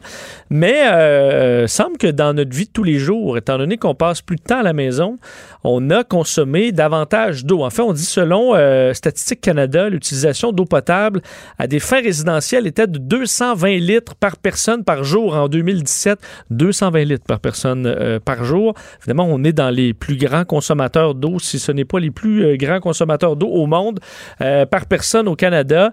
Mais il semble que ce chiffre-là, qui est déjà très élevé, soit en hausse, qui stresse même à certains endroits des réseaux de bon d'eau potable publique qui ont été sous tension et qu'ils sont toujours aujourd'hui, de sorte qu'on augmente les, les restrictions pour arroser le gaz remplir les piscines. Euh, c'est le cas d'ailleurs dans, plusieurs villes québécoises, là, entre autres, euh, bon, euh, rive sud de Montréal, on a Québec, Longueuil, Laval, Bécomo, Mercier, qui ont fait des appels à leurs citoyens pour qu'ils réduisent leur consommation d'eau. Qu'est-ce qui se passe? On parler un peu de cette situation particulière avec Mathieu Laneuville, DG adjoint du réseau environnement. Monsieur Laneuville, bonjour. Bonjour, M. Dessureau. Euh, donc, je ne me trompe pas en disant que les, euh, les Québécois auraient augmenté leur consommation d'eau euh, dernièrement. Pourquoi? Comment on justifie ça? Bien, il faut savoir que c'est surtout au niveau résidentiel qu'on voit des, augmentations. Comme vous n'avez parlé en entrée de jeu, oui, il y a beaucoup l'arrosage. Les, on sait qu'en période estivale, souvent, les consommations vont doubler par rapport à notre consommation normale. Mais en plus, actuellement, comme vous le savez, télétravail, on est beaucoup plus à la maison. Alors ça aussi, ça rajoute quand même des pressions sur nos euh, infrastructures municipales en eau. On peut s'imaginer les gens qui se, lavent les mains comme jamais aussi, qui rentrent euh, du bureau, qui prennent une douche, alors une douche de plus qu'ils prenaient peut-être pas avant. Est-ce que c'est des choses qu'on, qui auraient fluctué aussi notre consommation d'eau? Alors oui, ça en fait partie, mais quand même, le message qu'on veut passer, c'est beaucoup en lien avec l'arrosage, parce que quand même, l'arrosage, souvent, ça peut venir doubler. Puis il y a des solutions qui existent en place. Vous avez parlé de réglementation municipale, alors évidemment, on invite tous les citoyens, tous les citoyennes à bien suivre les réglementations municipales, qui varient de région en région. Mais aussi, on sait qu'à l'extérieur, euh, les techniques de la bonne plante au bon endroit, c'est-à-dire pas avoir une plante exotique quand on est au Québec. Il y a des plantes qui poussent très bien ici. Puis surtout les pratiques d'arrosage, euh, il y a des bonnes façons quand on le fait la nuit. Euh, il y a des, la réglementation municipale, souvent avec une fois par semaine, c'est suffisant. Et euh, de suivre ça, mais évidemment, ça aide beaucoup nos municipalités à, à pouvoir fournir de l'eau pour les, bons usages. Mais notre gazon, là, Mathieu, on le veut, on le veut beau et vert et bien fourni. c'est ce que beaucoup de beaucoup de Québécois veulent. Mais est-ce que ce que je comprends, ça, ça peut quand même prendre un peu de sécheresse une pelouse, là, sans mourir? Mais je suis content. Oui, je suis content, M. Desirow, que vous me parlez du gazon parce que euh, il y a des fois, on, commence à voir le gazon un petit peu journée, puis on se dit, oh là là, il faut l'arroser, tout ça. Mais il faut savoir quand même, on a parlé avec nos professionnels en horticulture, et le gazon, quand il devient jaune, c'est pas la fin du monde, il est en dormance. Et ça, on peut continuer quatre à six semaines sans l'arroser, le gazon, puis qu'il va continuer quand même à être en vie. Alors, faut pas nécessairement s'inquiéter au premier signe à toujours arroser. Il faut une culture, un changement de culture à avoir quand même, nous autres, avec nos ressources qu'on parfois on a une, apparence d'abondance et de gratuité aussi de nos ressources en eau. Donc, on peut tolérer un peu. Si on peut tolérer un peu de gazon jaune, il n'y a pas de problème. Quand il va pleuvoir, euh, il pleuvra, je vous le garantis, euh, d'ici la fin de l'été, ça devrait euh, verdir sans trop de problèmes. Tout à fait. Puis il faut, juste faire attention parce que, évidemment, ça met des pressions. Puis avec les changements climatiques, ben, de plus en plus, on va avoir des étés aussi qui s'en viennent de plus en plus secs. Alors, il faut porter une attention quand même à donner un coup de pouce autant les citoyens et citoyennes, mais il faut savoir aussi que les municipalités aussi sont très proactives avec la recherche de fuite, le, secteur non résidentiel aussi avec les compteurs d'eau. Alors, il y a beaucoup de choses qui se font en parallèle pour aider tout le monde, puis évidemment, le citoyen et citoyenne fait partie de la solution aussi. J'ai l'impression que vous, euh, quand vous voyez quelqu'un qui euh, nettoie son, euh, son asphalte avec sa hausse, pardonnez-moi les expressions, mais ça, ça c'est que c'est ce que le comportement qui vous qui vous irrite le plus. J'avais un voisin qui lavait aussi son toit là, à peu près une fois par semaine à grande eau. ça, passer le balai à la limite, ça peut fonctionner? Oui, puis on se questionne parce que l'asphalte, elle pousse pas plus quand on l'arrose. Non, non, elle reste pareil. Alors oui, c'est des, comportements justement, euh, on, caricature, mais souvent, je pense que les gens, on n'a juste peut-être pas conscience. Fait que des fois, c'est de prendre conscience de notre ressource, de la, valeur qu'elle a, puis d'en prendre plus soin. Puis je pense que les municipalités font un bon coup de pouce aussi avec la sensibilisation, euh, aussi avec des patrouilles vertes qu'on voit de plus en plus au Québec. Alors il y a des signes encourageants aussi qui montrent que de plus en plus, autant qu'on a fait le bout de chemin en électricité, mais dans l'eau aussi, euh, il y a de l'amélioration à faire, comme vous avez dit, quand on se compare avec la moyenne canadienne, moyenne ontarienne il y a un beau potentiel d'amélioration au Québec. C'est ça, mais quand vous dites potentiel d'amélioration, c'est parce qu'on n'est pas très bon. Là. Je, comprends ça. J'imagine qu'il y a des Québécois qui utilisent des sacs réutilisables et ont l'impression qu'ils sont bien verts, mais c'est vrai que la consommation d'eau, on regarde pas ça beaucoup. Euh, comme d'ailleurs la production de déchets, je sais qu'on est dans les champions du monde, mais sur la consommation d'eau, on regarde on, regarde peu ça. Euh, est-ce que c'est parce qu'on se dit ben il y a de l'eau, il y a de l'eau en masse? C'est le cas là. On est quand même une des euh, capitales mondiales, disons, de l'eau douce, mais c'est surtout le traitement qui, est énergivore et qui est coûteux. Tout à fait. Puis euh, vous avez fait un beau parallèle souvent on pense les verts, mais de plus en plus on essaie de aussi les gens. Il y a une campagne de, de sensibilisation cet été, c'est Pensée bleue. souvent on pense à l'aspect vert, mais il y a l'aspect bleu. Et euh, comme vous avez dit, euh, il y a beaucoup une apparence de gratuité et d'abondance. Abondance de nos ressources, mais gratuité aussi des services d'eau. Parce qu'il faut savoir que quand même, là, ça, vaut des milliards de dollars, nos infrastructures en eau au Québec qui sont enterrées, nos usines d'eau potable. Puis il y a plein de travailleurs, travailleuses qui travaillent d'arrache-pied à chaque jour, surtout en temps de pandémie, pour nous donner un bon service, assurer une bonne pression, une bonne qualité de notre eau potable.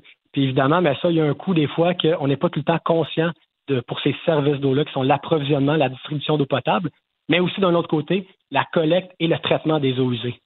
Avez-vous euh, une inquiétude euh, quand même sur l'importance du dossier environnemental chez les gens qui étaient, on parlait euh, presque que de ça avant la pandémie. Là, on se dit, ben écoute, les avions volent presque plus, c'est parfait, on a un peu réglé certains problèmes, alors qu'évidemment, les sacs de plastique, ça revient, on, fait peut-être moins attention. Pensez-vous qu'on va retrouver de mauvaises habitudes à cause de la, de la pandémie? Euh, ben, je pense que la pandémie nous, nous remet beaucoup de choses en perspective. Puis Réseau Environnement, dans ce sens-là, on a, on a offert aussi un document qu'on a publié il y a quelques semaines pour une relance économique verte. Euh, s'assurer euh, autant l'aspect économique, mais l'aspect environnemental et aussi le bien-être social.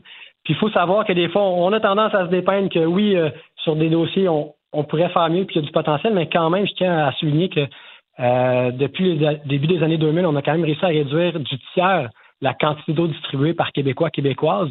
Alors, on voit quand même qu'il y a des signes encourageants, mais encore une fois, je pense qu'il faut encore aller euh, plus loin.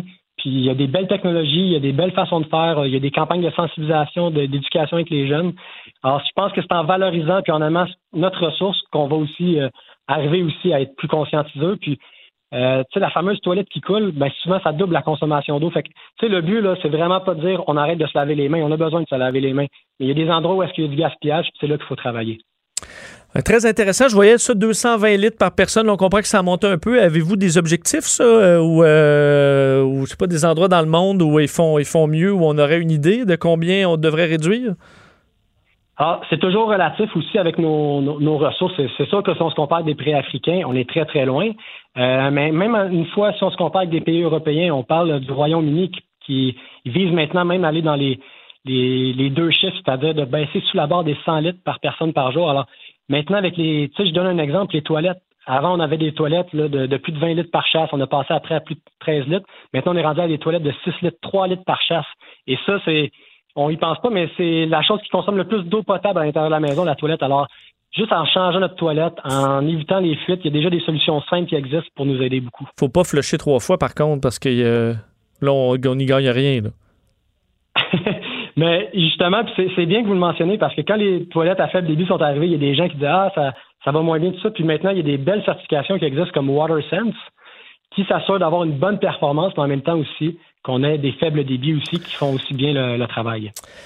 Très intéressant. On va surveiller. Euh, je sais que dans les municipalités où on a demandé aux gens d'être, euh, de, réduire un peu leur consommation, les gens semblaient avoir, euh, respecté ça et ça avait donné quand même un, coup de main. ben, on va souhaiter quand même qu'il y, ait de la pluie un peu de temps en temps. Mathieu Laneuville, merci beaucoup. Merci à vous, M. Ah, Dessureau. Au revoir, bonne journée, Mathieu, et euh, du réseau Environnement sur cette consommation d'eau potable. Parce que je disais, entre autres, d'ailleurs, je voyais la ville de Waterville. Donc, euh, Waterville manque d'eau. Euh, alors, une situation un petit peu particulière, mais effectivement, on avait demandé aux gens de réduire et semble que ça fonctionne plutôt bien. d'ailleurs, sur la rive sud, le soir et la nuit, la rive sud de Montréal, on dit le soir et la nuit, on atteint le double de la consommation de jour. Alors, les gens qui euh, qui, qui, arrose et qui se, qui se gâte euh, quand même pas mal. Et euh, c'est la situation présentement au Québec. Alors, faire attention. de l'eau, on en a, mais effectivement, surtout avec le manque, là, il y a eu un peu de pluie, là, mais c'est assez sec présentement au Québec. Alors, beaucoup de réservoirs de certaines municipalités. Je voyais entre autres en Estrie, la tribune qui racontait ça. plusieurs des réservoirs qui sont un peu limites. Alors, situation un peu préoccupante. Surtout, je vous le disais, juillet s'annonce très chaud. Alors, il faudra être un peu vigilant. Puis, alors, le gazon un petit peu jaune, là, c'est pas plus grave que ça. Vincent Dessureau. La seule émission de radio qu'on aimerait swiper à droite. Vous écoutez Vincent Dessureau. Revenir sur une nouvelle euh, de dernière heure, on apprenait juste avant l'émission euh, que le Cirque du Soleil finalement se plaçait à l'abri de ses créanciers. Alors c'est fait. On sait que le cirque euh, qui avait arrêté tous ses spectacles à travers le monde traversait une, en fait, toute une tempête. Et là, ben, on annonce un plan pour la relance de l'entreprise. Mais évidemment, ça amène des, des, des, moments douloureux pour les employés. L'entreprise qui annonce la fin d'emploi de 3480 de ses salariés qui avaient été déjà mis à pied, il faut dire en mars, mais là, c'est une fin d'emploi complète pour presque 3500 employés du Cirque du Soleil. Et là, ben, il y a des, euh, évidemment, c'est un peu, technique, la, façon dont le, cirque va faire les choses. On sait que le gouvernement du Québec, euh, et on l'avait annoncé dans une conférence de presse il y a quelques semaines, va prêter de l'argent euh, pour, euh, pour que le cirque, entre autres, reste pour l'instant dans les mains des actionnaires actuels, le fonds TPG, la Caisse de dépôt et de placement, le gros, un groupe chinois également, alors que le cirque sera à vendre. Alors le cirque qui a également indiqué son intention de créer un fonds de plusieurs millions de dollars pour fournir de l'aide aux employés et aux entrepreneurs qui sont touchés par l'insolvabilité de l'entreprise. Alors, une situation, toute une tempête que traverse le, Cirque du Soleil. Ce serait intéressant de voir comment ils vont s'en, vont s'en sortir dans le futur. le cirque qui, on sait, s'essoufflait depuis un certain temps. pas beaucoup de nouveaux, de nouveaux shows disons, euh, à grand déploiement, les derniers qui avaient peut-être pas levé autant que les, précédents, les immenses spectacles extraordinaires du, euh, du cirque à Vegas commencent aussi à avoir de l'âge, c'est encore extraordinaire, mais euh, on n'en avait pas vu de grands nouveaux dans les dernières années. Alors, euh, est-ce que la balloune se dégonfle pour le Cirque du Soleil? Bien dommage, alors que on sait, on, monsieur, euh, donc on avait acheté euh, des actions juste avant que ça, que la, débarque pogne. On pouvait pas le savoir, mais bon, c'est quand même ce qui est arrivé. Alors, on surveillera l'avenir du Cirque du Soleil qui est quand même ébranlé par la crise. Meilleure, ben, meilleure nouvelle, ça va être à, voir, mais on surveillait et j'espère qu'on sera en série cet été, que le Canada de Montréal, qui est en série, euh, pourra jouer au mois d'août. Finalement, on se rend compte avec la situation américaine. Euh, c'est peut-être un peu moins sûr, mais quand même, on annonçait ce matin euh, du côté de TSN que l'ALNH va annoncer bientôt ces, villes bulles, donc des villes où on va garder chaque association pour faire des matchs en toute sécurité. Euh, reste cinq villes seulement sur les dix qui étaient sur la liste il n'y a pas si longtemps. Alors, il reste Vegas, Chicago, Edmonton, Toronto et Los Angeles. Évidemment, Vegas est en avance pour plein de raisons, euh, même si c'est un coin où il y a plus de cas. Mais on risque de privilégier Vegas, étant donné d'ailleurs c'est un immense succès. Euh, manque pas d'hôtel, manque pas d'endroits où c'est facile de faire cette bulle-là.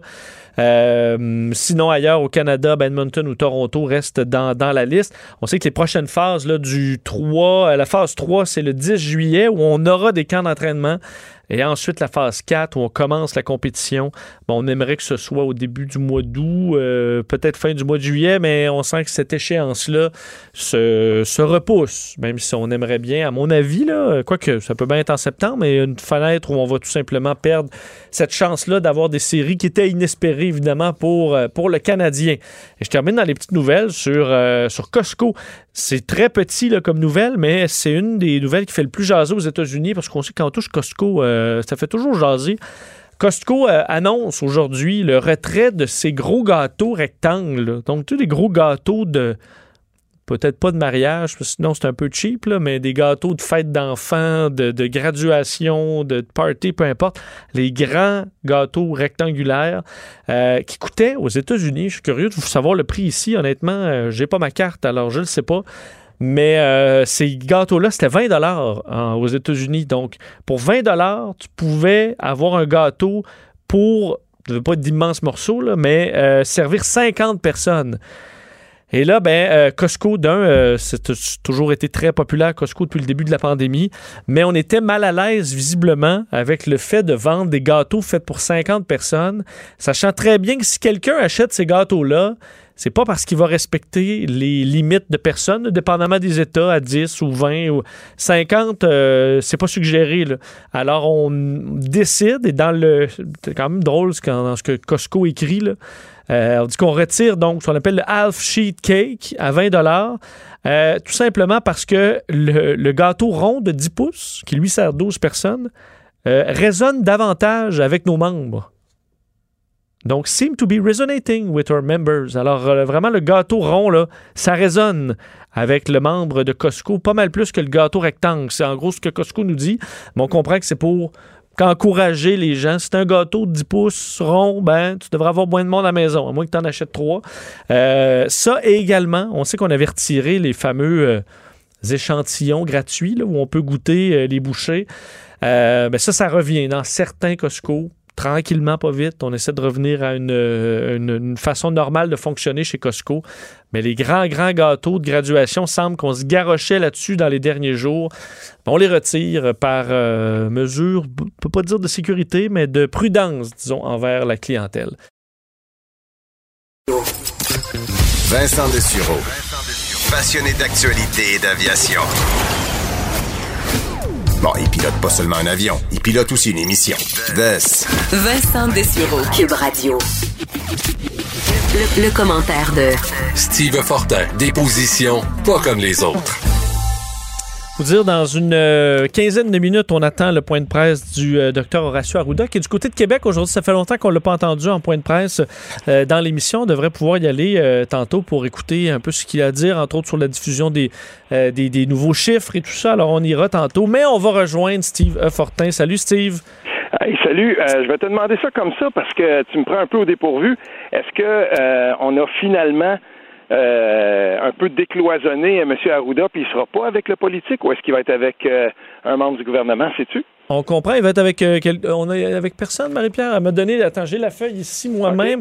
Euh, il sera avec le directeur régional de la santé publique, donc docteur François Desbiens, dans les mais prochaines il sera minutes. pas avec un membre du gouvernement. C'est intéressant ça parce que comme on se on s'en on en discutait ensemble la semaine dernière, c'est ça serait un changement assez intéressant d'une certaine façon parce que on se trouverait dans une situation où le directeur de la santé publique serait donc euh, ne serait plus accompagné de membres du gouvernement. Puis ça, je trouve, euh, je trouve que ce serait, Mais- euh, ce serait bien de pouvoir départager les deux. Si je me trompe pas, demain 11h, François Legault, euh, Arruda et le nouveau ministre de la Santé, Christian Dubé, font un point de presse, tout le monde ensemble par contre. Alors, euh, on verra. Aujourd'hui, il était, du coup, il était à- dans la capitale nationale pour parler vraiment de la situation au Québec, à Québec. Alors, on verra, on verra demain. OK. Ah oui. OK. Euh, parlons, Steve, je veux revenir sur, écoute, euh, un, un texte qui fait énormément réagir sur les réseaux sociaux, ce- celui de, fait, qu'est-ce qui se dit, journaliste féministe Elisabeth Massicoli. Parle-nous un peu de- de- d'elle et de ce qu'elle a écrit qui fait tant réagir. Ben, écoute, euh, c'est ça. C'était, c'était un peu en réaction à, à- à toute cette controverse autour de la fête nationale. Et puis, euh, moi, quand j'ai vu ça, j'ai, j'ai, je suis un peu tombé en bas de ma chaise parce que ça fait partie d'une, d'une longue série, si on veut, de, de, de textes qui ont été écrits et qui, et qui vraiment là, sont, sont acerbes. Puis, on n'est plus dans, le, dans, dans, le, dans une espèce de dynamique de discussion. Là, on entre dans quelque chose de complètement différent quand on lit ça. Cette, euh, cette dame-là, qui est une journaliste, d'après ce que j'ai compris, une journaliste pigiste, qui a, euh, qui a, qui a déjà fait donc affaire avec euh, TVA, mais aussi avec Elle Québec, avec euh, Urbania et tout Clin ça. quand- t'sais, et, et quand on regarde ça, il y a là-dedans des trucs, moi, qui me font sourciller. Là. Quand on commence euh, associer euh, Alain le, le, le, le, ben, je peux, je peux lire, euh, euh, Steve, pour pla- pla- euh, placer tout le monde, je vais lire quelques extraits de, de- Ah, du texte d'Elisabeth. La, la ligne avec Alain Terrien, il faut absolument lire ça. C'est la Bon. deuxième, je crois. Ben, d'un, je vais en lire quand même quelques-unes pour vous donner l'idée. Là. Alors, c'est une long- longue liste de. de euh, en fait, de, vous, allez, vous allez voir. là. Donc, c'est quoi une nation sur des terres volées? Là, avec un. C'est plein de hashtags. là. Land Reparation. Vous allez voir qu'il y a beaucoup de franglais là-dedans. C'est quoi une nation qui refuse de reconnaître son passé? Raciste, génocidaire et misogyne? Hashtag à l'intérieur. Hey, ça n'a pas de bon sens. Euh, Ah oui. C'est quoi une nation qui est même pas game de nommer à demi-mot le mal qui gruge ses citoyens? Là, le mot-clic, c'est racisme systémique. C'est quoi une nation qui laisse ses femmes et ses filles mourir sans lever le doigt? Euh, là, bon, on parle des, des- de, de meurtres de, de- et disparitions de femmes, euh, donc des, Premières Nations. C'est quoi une nation qui pick and choose les oppressions qui valent la peine d'être combattues? Une nation qui te demande d'être de souche pour care if you live or die. Euh, hashtag Tout Québec qui cite C'est quoi une nation qui détruit sans remords la terre sur laquelle elle repose Là, en parlant de la loi 61. Là, après ça, la loi 21, il passe. Euh, là, on dit entre autres, et je vais donner un dernier exemple C'est quoi une nation qui tape sur la tête des braves qui tente de bâtir un monde meilleur, plus juste, parlant de Black Lives Matter, comme si euh, la nation québécoise c'était. Combattu, combattait le Black Lives Matter, ce qui n'est pas du tout le cas. là. Euh, donc, c'est ça, une longue liste où, en fait, il faut dire dégoulinant de mépris, mais aussi de grande fausseté. Ben, le- le- ce qui arrive avec ça, c'est que c'est sûr et certain que parmi les gens qui font partie de, de cette espèce, là, moi maintenant, j'ai plus, euh, j'ai plus de, de- de honte ni de, de gêne à dire qu'on est dans le même, on est dans le même délire que les conspirationnistes. Là, on est, dans- on est là-dedans. On est avec des gens qui ont complètement perdu tout sens de la raison. Euh, on, on est, quand on lit ça, on se dit mais qui, mais qui peut bien appuyer ça? Puis quand on regarde ce que ça a généré sur les réseaux sociaux, quand certaines personnes ont dénoncé ça, euh, puis bien entendu, on va dire, oui, mais regarde, Richard Martineau a pointé ça, oui, c'est un méchant identitaire raciste et tout ça. On, on connaît, on connaît la chanson. Mais quand, quand on lit ça, qui est capable d'être d'accord avec ça? Dans quel univers on est? Puis je regardais les gens avec qui elle a discuté suite à cette, suite à cette publication-là. Puis on est avec des journalistes euh, de sexe féminin de Radio-Canada qui ont relayé ça, qui, qui tout à coup, quand on regarde tous ceux qui ont été d'accord avec ça, on se rend compte que, attends un peu, là, euh, si c'est ces gens-là qui embarquent dans des délires de, de, conspiration comme ça, puis d'hyperbole qui ont absolument aucun sens réel, ou qui n'ont aucune emprise dans la réalité, on s'en va où avec ça? Puis tu sais à quoi ça m'a fait penser? Euh, dans un autre ordre d'idée, il, il, y a une membre de la commission politique de, de, Québec solidaire qui, pour la deuxième fois en moins d'un mois, est tombée sur la patate d'un de, des députés de sa propre euh, formation politique. La dernière fois, son nom c'est Sibelle Atoagoul. Euh, c'est une chargée de cours à, l'UDM, je crois. C'est une personne quand même qui siège à la commission politique de, de Québec solidaire. Et puis, la, dernière fois, c'était quand Sol Zanetti avait, avait publié un, très court et, je veux dire, très neutre, à mon sens, statut pour souligner les cinq ans du, du décès de, du premier ministre Jacques Parizeau. Fait que là, elle lui était tombée dessus, elle avait dit, ben franchement, vous, vous, vous, écrivez six lignes sur Jacques Parizeau, mais vous dites pas que euh, sa, citation qu'il avait faite et tout ça, puis c'est un raciste, puis la, la, les, les, votes ethniques, puis l'argent, les votes ethniques et tout ça. Puis là, la dernière, c'est hier avec Alexandre Leduc, le député Alexandre Leduc. Cette fois-là, Alexandre Leduc a voulu remettre un peu dans le contexte l'espèce de, controverse à, partir du, euh, du nec blanc d'Amérique et tout ça. Puis là, il s'est fait ramasser encore ils se radicalisent, ces gens-là. Puis je veux dire, ils sont dans le même parti politique. Moi, si j'étais Alexandre Leduc, là, puis lui, il avait tenté de, tant bien que mal, de défendre Solzanetti la dernière fois, mais là, ils sont attaqués. Le comité antiraciste de Québec solidaire, on en appelle pour que euh, on fasse pression sur le député Leduc. Je veux dire, à un moment donné, ce délire-là, qui va embarquer là-dedans? Ben, on est dans les extrêmes. On est carrément dans des extrêmes politiques. Puis moi, j'aime pas quand des gens comme ça sont si proches de l'Assemblée nationale. Euh, surtout que euh, là, si tu me dis qu'il y a des, des, des journalistes qui ont, qui ont, partagé ça, euh, oui. là, c'est un autre niveau parce que, honnêtement, dans ce qui est décrit par Elisabeth Massicoli, il y a des événements réels qu'elle fait juste vraiment monter en épingle, mais il y a des trucs qui sont complètement faux. Entre autres, tu, tu nous l'avais bien expliqué, l'histoire d'Alain Terrien, où jamais il a refusé de connaître, de reconnaître un, peu, importe le passé que, que ce soit. C'est une question de, de une question de motion. également, le fait qu'il faut être de souche, sinon on se fout de, de la vie des gens euh, au, Québec, euh, tu peux être soigné, les policiers vont intervenir, vont te protéger. Euh, qu'il y ait des cas de, On ne dit pas qu'il n'y a aucun racisme au Québec, mais c'est pas une. le pays n'est pas bâti là-dessus, là, sur le fait que les, gens sont, sont des, sont des sous-personnes également. Écoute, alors, c'est à, quel point est-ce que c'est des gens selon toi qui ont qui ont pas voyagé? Ou moi je n'ai pas vu le monde entier mais j'ai quand même eu la chance de voyager pas mal et le, Québec est une des belles sociétés du monde. On n'est vraiment pas parfait, puis on peut travailler sur nos défauts, puis s'améliorer encore, puis il y en a plein d'endroits, plein d'endroits où on peut s'améliorer. Mais ma foi, si on sort un peu, on se rend compte que c'est pas vrai que le Québec est la pire société du monde, comme on pourrait le, comprendre en, lisant Elisabeth Massicoli. Ben, et c'est ça l'affaire, c'est que là, on est dans la dans la militance extrémiste.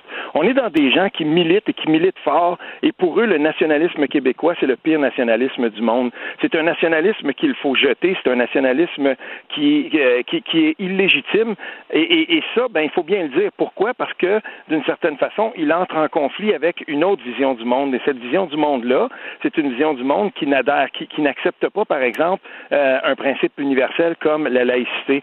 On va nous dire euh, chez, Québec solidaire, par exemple, on va nous dire chez des gens qui, qui se battent contre la loi 21, euh, on va nous dire oui, mais euh, c'est pas la laïcité, ça. Les gens de Québec solidaire font circuler une autre, une autre version de laïcité où ils disent ben c'est pas les, les, gens qu'il faut qu'ils soient laïcs, c'est les institutions. Moi, ça m'a toujours fait rire. J'ai appelé ça la laïcité de JPROC. Tu peux rentrer dans une école, puis tant qu'il n'y a pas de crucifix ou tant qu'il n'y a pas de signe religieux sur les murs, tant que les panneaux de JIP sont, sont, sont laïques, ben à ce moment-là, on nous dira oui, mais l'école est laïque. Tous les profs de, de cette école-là pourraient porter des signes religieux. Moi, en 2013, 2014, euh, quand, quand Zanetti était encore à, Option nationale et que j'y étais encore membre, j'avais adoré son texte dans euh, dans le Huffington Post. J'ai souvent partagé ce texte-là de Solzanetti parce que, avant tout, Solzanetti, c'est un philosophe, c'est quelqu'un qui est très, très au fait de euh, des nuances quand on parle de certains concepts. Puis, je vais te dire une chose, quand il avait dit que pour lui, la fonction première de la laïcité, c'était avant tout dans l'école, c'était pourquoi? C'était pour protéger la liberté de conscience des enfants. C'est encore vrai aujourd'hui, ça. Et, on peut adhérer ou on peut ne pas adhérer, mais si une société décide de se donner cette direction-là et qu'elle le fait démocratiquement, c'est difficile après de la traiter de raciste, parce que si on fait ça, on le fait avec toutes les autres nations du monde qui, ont, qui ont décidé d'une façon ou d'une autre d'adhérer à la laïcité. Est-ce qu'il y a 80 pays dans le monde qui seront racistes? À cause de ça, moi j'en doute. Mais mm. à un moment donné, il va falloir que ces gens-là commencent à, accepter le fait que peut-être qu'au Québec, il y a un choix démocratique qui est en train de se faire et que toute notre histoire nous conduisait vers ça. Puis c'est bien correct que ce soit comme ça. Mais est-ce qu'ils sont un pays, euh, un pays modèle? Je, cherche, moi, là, quel endroit euh, serait, serait, serait leur Eldorado, là? Ben, Dorado, c'est le Canada. C'est le Canada anglais, c'est ça. Ben, c'est le Canada anglais, c'est le Canada de Justin Trudeau, c'est la société post-nationale, c'est la société qui, où, le premier ministre euh, euh, va dire, par exemple, que nous n'avons pas d'identité propre. Nous avons une, une espèce de, de courte pointe d'identité collée ensemble, mais ce, ce, cette espèce de vision-là du multiculturalisme, là, moi, je, ça aussi, je le répète souvent, à un moment donné, dans un des discours qui avait été les plus... Euh, les plus controversés d'Angela Merkel en, Allemagne, en Allemagne euh, elle, avait, elle avait bien dit que euh, pour elle, l'adhésion multiculturaliste dans son pays, ça avait été un échec, un échec cuisant. La même chose, à un moment donné, en Angleterre, on avait dit ça aussi. Euh, c'était David Cameron à l'époque qui avait dit, ben, le, multiculturalisme, ça peut pas bien fonctionner parce qu'il n'y a pas là-dedans un principe selon lequel il y a une nation qui accueille, puis il y a des gens à qui on demande de s'intégrer. Il n'y a pas de racisme à demander aux gens de s'intégrer. Et je te, je te dirais aussi ceci, Vincent, quand on regarde le Québec, la façon dont il l'a accueilli, moi, quand je vois des gens qui écrivent, par exemple, que, ah oui, on sait bien, les nationaleux, ils voudraient avoir un Québec euh, euh, tout blanc et tout ça, ta minute, là. Euh, moi, je suis dans un comté, le premier qui a élu, c'est un comté euh, en région, le premier qui a élu un noir à l'Assemblée nationale, il s'appelait Jean-Alfred, puis c'était en région qui a été élu. Puis quand, quand on a demandé aux, Québécois de faire des efforts d'immigration euh, depuis le début de la fin des ben, depuis le début des, années 70 jusqu'à maintenant, ils ont fait des efforts colossaux. Depuis 2003, on est une des sociétés, pour autant que le Québec soit une nation, qui accueille le plus au prorata de, sa population, puis on le fait sans heures majeures. Il n'y a pas de gros de gros chambardement ici parce qu'on accueille les gens. C'est une société accueillante, le Québec. Il faut arrêter de taper dessus comme ces militants-là le font, puis il faut les dénoncer, les, militants comme cette dame-là. Et je voyais, en terminant, parce que, encore là, je prendre quelque chose qui est réel, et le montant en épingle. Je c'est quoi une nation qui laisse crever ses vieux, son passé, ses petites mains dans des conditions de fin du monde? ça, honnêtement, c'était bien parti. Mais pendant que ça fait le party au centre d'achat, alors comme si les Québécois, pendant que ça mourait dans les CHSLD et que je pense que le Québec est extrêmement ébranlé, qu'on a lancé euh, les militaires un programme de 10 000 préposés. je comprends qu'il y a eu du laxisme pendant des décennies, là, mais c'est euh, pendant qu'on regardait ça, je pense que les Québécois ont pris ça très au sérieux. Puis je pensais qu'on faisait le pardon, les centres d'achat étaient fermés. Pendant qu'on faisait le party au centre d'achat, les Québécois, qu'on se foutait de la mort des personnes âgées. Moi, du moins, qui, qui a vécu ça au Québec comme elle, c'est vraiment pas le, c'est vraiment pas moi ma perception que j'ai eue des, Québécois. Et d'ailleurs, sur, tu disais, tu es confronté entre autres par Richard Martineau. Ben, je voyais son message que c'est comme un, c'est comme un trophée que t'as là, quand Richard te, tape dessus. Elle disait là, hey, j'ai réussi, maman. Euh, Richard Martineau m'a critiqué. Alors eux, plutôt que de se dire, ben ma foi, est-ce que je suis allé trop loin, ben au contraire, euh, porte ça comme un comme un flambeau ou une étoile dans, leur cahier. dans sa famille politique, à l'intérieur de, de, sa chapelle idéologique à elle, les gens sont et, elle va avoir des trophées euh, de la même façon que euh, on a vu qui sont ceux qui ont souligné le plus fort le, geste d'Émile Bilodeau. Tant mieux, ça, il, il portait son macaron, c'est bien parfait, mais là-dedans, quand on regarde là, de façon réelle, moi je trouve ça méprisant, sans bon sens ce qu'elle dit à propos des, des CHSLD. Il y a personne qui voulait ça. Moi j'étais le plus critique de Gaétan Barrette puis des coupeurs puis tout ça il me viendrait jamais à l'idée de, lancer une tirade comme ça pour dire, voyez-vous, euh, vous avez du sang sur les mains à cause des coupures que vous avez faites et tout ça. Tu sais, je veux dire, à un moment donné, il faut faire attention. Euh, je, je, je le mentionnais il n'y a pas si longtemps. Euh, moi, je me souviens d'avoir fait campagne en 1994 dans Chapelot et, la, la, la, libérale qui avait été élue, qui Chapelot, c'est dans le centre-ville de Gatineau, la libérale qui avait été élue, qui s'appelait Claire Vève, son implication, c'était pour des meilleures conditions de vie dans les CHSLD. 94, Vincent. On est encore là-dedans aujourd'hui. Qu'on vienne pas me dire que tout à coup, c'est à cause de la loi 21 ou à cause des méchants, des, méchants euh, nationaleux que le Québec est, viré euh, sans dessus, sans dessous. Là. Je veux dire, depuis 2003, ce Québec-là a été gouverné par qui? Et, qu'on arrête, il faut absolument qu'on arrête ce délire-là. Mais ces gens-là n'ont pas contre la réalité. Ils s'en foutent du réel. Ils militent. Ce sont des extrémistes. Puis je suis content qu'on parle de cette publication-là parce qu'elle a beaucoup circulé, elle a été partagée des centaines et des centaines de fois Puis il y a beaucoup de gens qui adhèrent à ça. Puis ça, c'est dangereux. Steve, un mot sur euh, le, vote par euh, selon les, les sexes. Oui, Hey, ça, c'est drôle. Écoute, euh, Philippe J. Fournier, donc de QC 125, que beaucoup de nos parlementaires aiment regarder, puis regardent ses tableaux. Et, pourquoi? Il est devenu un incontournable parce que ce qu'il fait, Philippe Fournier, c'est bon. Euh, je veux dire, il est habile dans ce qu'il fait. Et là, il a pris les données d'un autre que j'aime beaucoup, le PDG d'Ecos, Frank Graves, la, la, firme de sondage Ecos.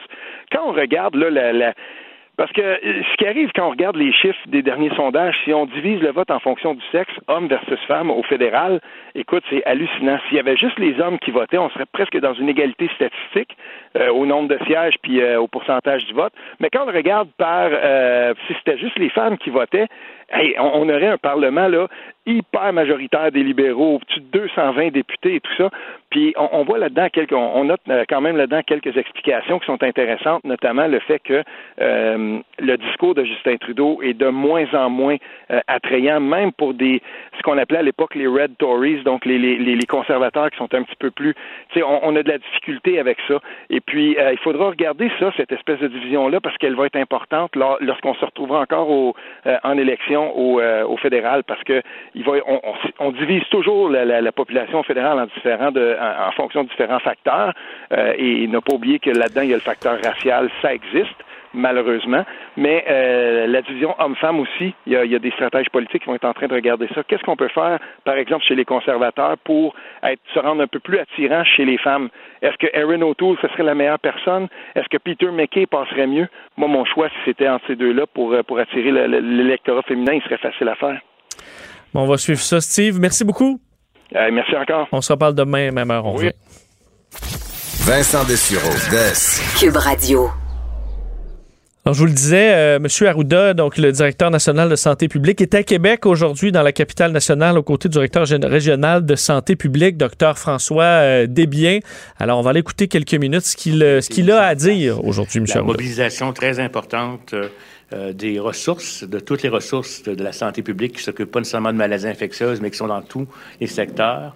Et euh, j'en parlerai un peu plus tard du travail de collaboration, bien entendu, qui est partenaire euh, avec la sécurité civile, avec tous les membres du personnel du réseau et plusieurs partenaires comme tels. On est à un moment charnière actuellement dans notre lutte contre la COVID-19. Les différents indicateurs sont favorables. Le nombre de cas, le nombre d'hospitalisations, le nombre de décès sont toujours en baisse. Donc, on est véritablement en train, euh, on l'a aplati la courbe, mais on est en train aussi de voir chuter les choses. C'est pour ça d'ailleurs qu'on a procédé à un déconfinement graduel des secteurs et des régions au cours des dernières semaines. C'est un déconfinement qui s'est fait de façon très graduelle.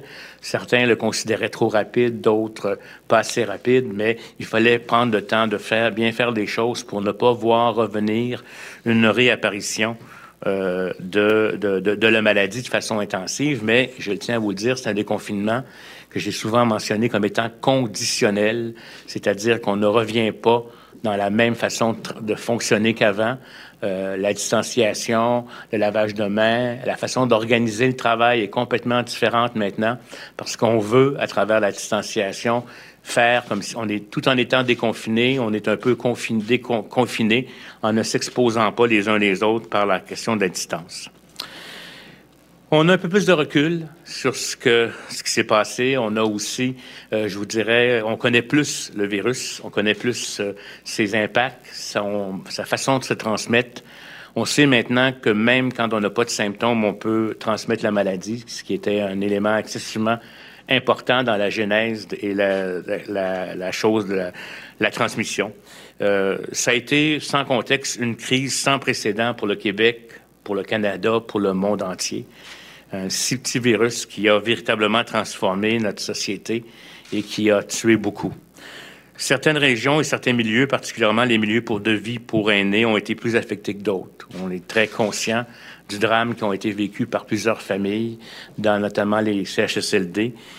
Du côté communautaire, heureusement, euh, on a réussi à aplatir la courbe, à diminuer le nombre de cas et l'impact qu'on n'a pas eu à vivre, comme dans certains pays le choix difficile de savoir à qui on va réserver les, respirateurs. On n'a pas eu à vivre ça.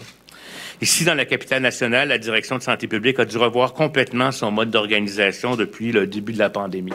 C'est clair, on ne pouvait pas fonctionner comme on fonctionnait avant. Il y avait une question de capacité à augmenter de façon importante et toutes les ressources ont été mobilisées. Le nombre de personnes dédiées aux enquêtes est notamment passé de trois personnes, habituellement en chose courante, à 44. Donc, il a fallu mobiliser toutes sortes d'acteurs. La majorité des cas de COVID-19 dans la capitale nationale sont survenus dans les CHSLD et les RPA. Nous avons discuté aujourd'hui des constats, des principaux enjeux et des recommandations futures qui visent à limiter la transmission de la COVID-19 et ses impacts, en particulier au sein des établissements de soins pour personnes âgées et de perte d'autonomie. Je pense que euh, l'histoire nous a appris beaucoup de choses et il faut maintenant, avec les meilleures connaissances qu'on a, avec l'analyse des endroits où il y a des choses qui peuvent être améliorées, déjà l'équipe euh, de la capitale nationale comme au sein du ministère, on est à retravailler euh, je vous dirais, notre plan d'action pour une éventuelle deuxième vague ou, espérons-le, des petites vagues qui vont survenir ça et là. Plusieurs, euh, je dirais, forces ont été, ont été réalisées et on, on, a implanté des équipes de soutien dans les CHSLD. La mise en place d'unités mobiles de prélèvement, c'est important parce que on, doit prélever beaucoup. Là, de ce temps-ci, ça baisse. Les, prélèvements sont en baisse. Mais on sait que si ça recommence, on va devoir. Alors, vous entendez Dr Arruda euh, qui parle davantage de la région de, Québec, qui a été quand même euh, plutôt épargnée pendant euh, cette, cette pandémie. et alors, c'est pour ça qu'on va, on va revenir peut-être tantôt, si on est dans la période de questions. Je serais intéressé d'entendre ce que les journalistes auront à, poser comme question au Dr Arruda. Il a quand même dit qu'on était dans un moment charnière de la pandémie donc on le comprend. On a aplati la courbe, mais évidemment, c'est une situation qui est quand même euh, tendue. C'est ce qu'il appelle un déconfinement conditionnel. Alors, un déconfinement, oui, mais en respectant euh, les nouvelles règles, évidemment, lavage de mains, la distance, euh, le masque qui n'est pas obligatoire, mais dans les endroits publics. Et elle faisait référence, entre autres, à la région de Québec qui a augmenté beaucoup ses enquêteurs pour les enquêtes épidémiologiques. Alors, avec le nombre de cas quand même assez bas, on a dû facilement garder le contrôle. On était à trois enquêteurs à temps normal, passé à 44. Alors, c'est la situation euh, dans la région de Québec. On y reviendra peut-être si on a une période de questions tantôt. On fait une courte pause, on parle musique au retour. Ici, pas de contrôle C, contrôle V. On laisse les autres se copier entre eux. Vous écoutez Vincent Dessureau. what you want. You can't always get what you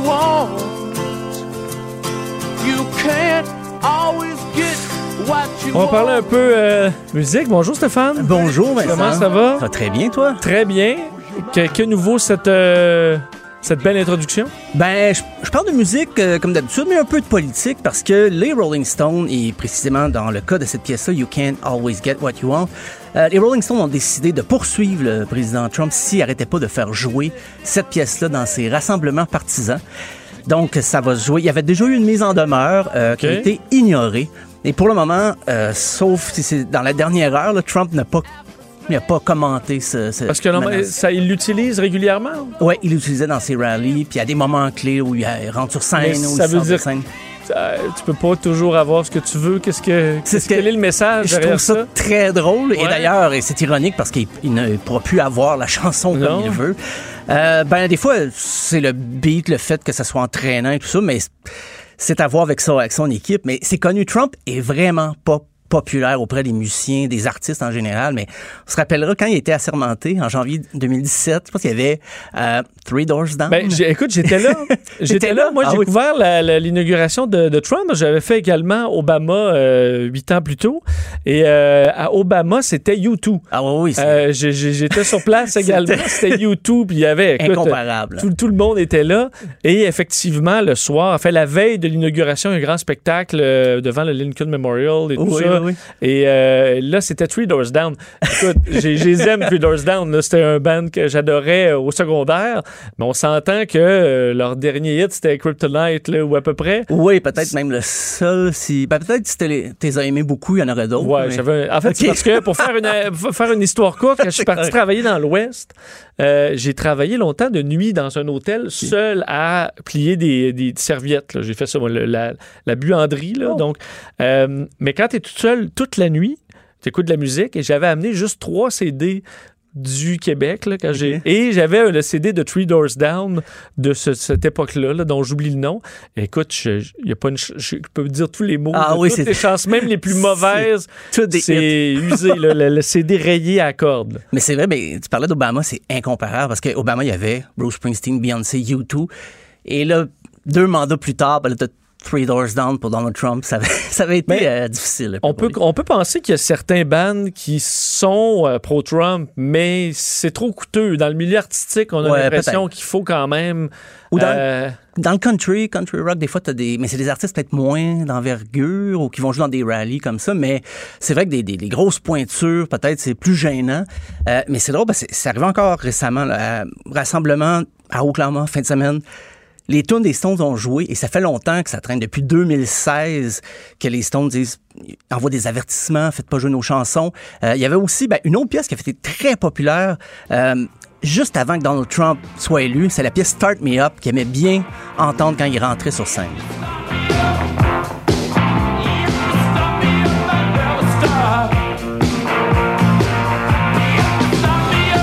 Ça fit mieux là, dans les paroles. Oui, c'est déjà démarrer. petit peu, euh, ouais, ouais. Il rentrait, il sortait, surtout sur cette chanson-là, donc ça a créé tout un litige. Mais il a aussi pris une chanson des sons qui s'appelle Sympathy for the Devil, ce qui est un drôle Oh, de choix. ouais. Et c'est drôle, cette semaine, les gens faisaient des gags, disaient, ah, au lieu de prendre euh, Start Me Up, il aurait dû prendre cette chanson-là, mais il l'a déjà prise. Il y avait aussi Brown Sugar qui était dans ses pièces de prédilection. Trump, c'est un fan des Stones, on dirait, ou quelqu'un dans son équipe, euh, quelqu'un de très proche. Mais est-ce qu'ils ont, est-ce qu'il y a une réelle euh, poignée juridique ou euh, dans la mesure où tu, tu paies peut-être des droits de diffusion, est-ce qu'on sait si. Je pense que la différence, c'est si, si ça joue dans, dans le rassemblement, sans que ça soit associé avec une mise en scène, tu peux rien faire. Si c'est juste dans le party après. Tu sais, on se rappelle, Pierre Lapointe avait fait ça au Québec avec le Parti libéral, avait dit Ah, ma chanson a joué, je veux pas.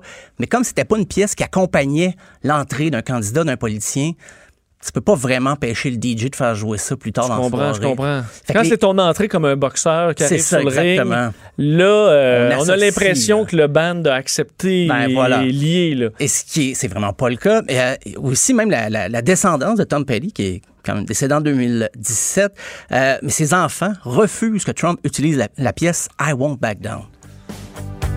And I'll keep this world from dragging me down.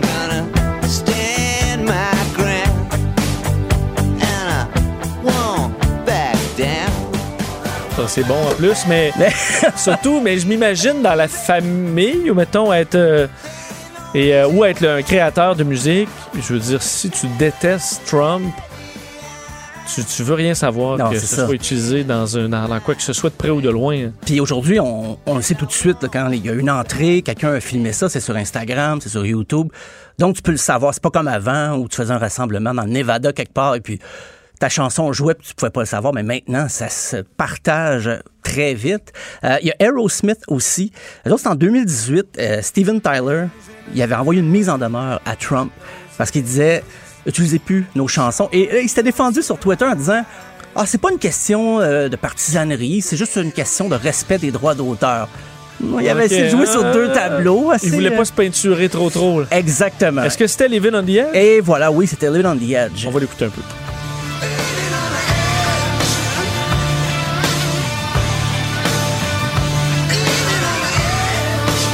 Faudrait que ça passe quand Trump a descendu les petites marches lentement, là, qu'il qualifiait Oui, de oui, glissantes, là. Bien Donc, sûr. Il était à la limite de pas tomber. Il avait aussi euh, utilisé Dream On, une vieille pièce d'Aerosmith. Donc, euh, il y avait quelque chose. Là. Ça s'est pas poursuivi, concrétisé en cours. Il n'y a pas eu de dommages euh, légaux, tout ça, mais des mises en demeure. Ça, Trump, il ne doit plus les compter de toute façon. Les mises en Ouais, il demeure. donne ça. Écoute, il y a une batterie d'avocats. Il y a une, une personne qui fait juste ça, ou même plus qu'une personne. Euh, il y a Pharrell Williams aussi. Lui, c'est une circonstance vraiment particulière. C'était ben, pour la pièce Happy. C'était à quelques heures après la, la- la tuerie dans une synagogue à Pittsburgh, le 27 octobre 2018. Beaucoup d'Américains étaient vraiment secoués. C'était un, un drame national. Et Trump, il fait son entrée le jour suivant en rentrant sur cette pièce-là.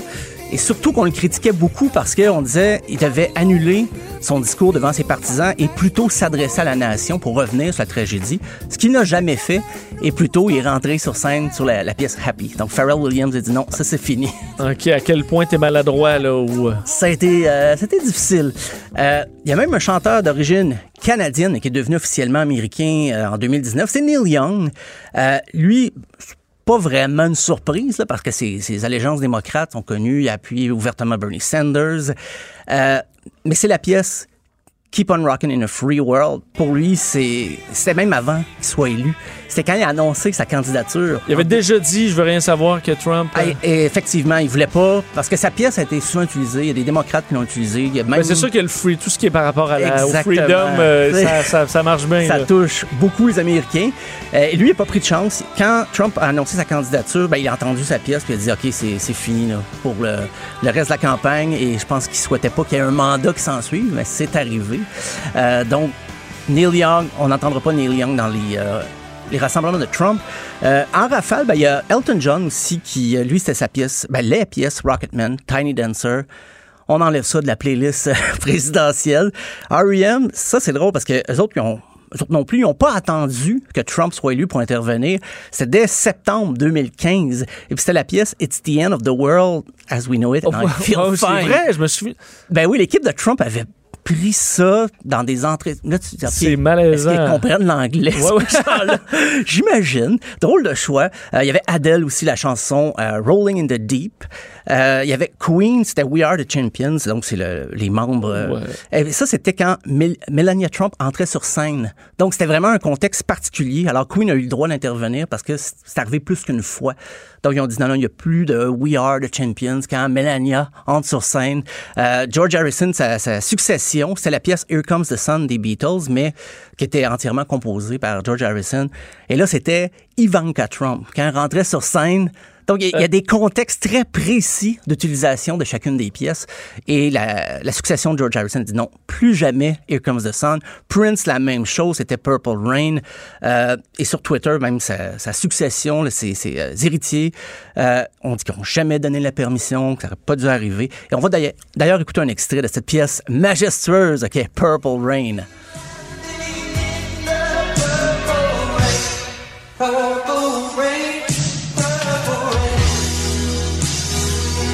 Mais tu veux dire, c'est bon pour un grand slow, là. en- Mais, ouais, Mais, le euh, contexte politique est difficile à trouver.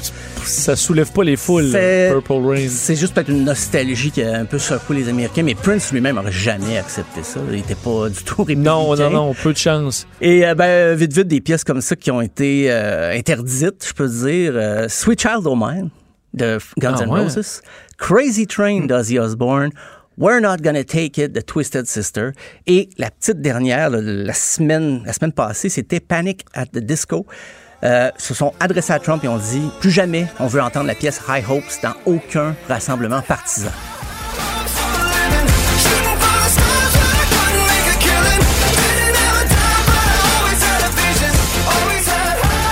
Mais ça veut dire le, le, le DJ, là. euh, Ouais, commence à avoir une liste euh, étroite. lui, c'est ça. Il se ramasse, il reste juste Chumba Wamba puis euh, Ted. Ketchup. Même, même Chumbawamba, je suis pas certain. C'est pas sûr. Mais Ted Nugent ou les frères Tadros. Il s'arrange comme. Mais on s'entend que lui, il est, tous les jours euh, ou presque, il doit changer un peu Ah, sa, sûrement, ben oui, sa playlist. Mais effectivement, il doit rester beaucoup de country quand même. Oui, euh, j'imagine. quand même là-dedans. Si t'avais, euh, si, si t'étais politicien, quelle serait ta chanson d'entrée? Euh, mon Dieu, c'est une excellente question. hein, pour soulever les foules? Euh, En as-tu une? C'est plus dans le rock ou le, dans mo- le pop? le monde est à pleurer de Jean Leloup.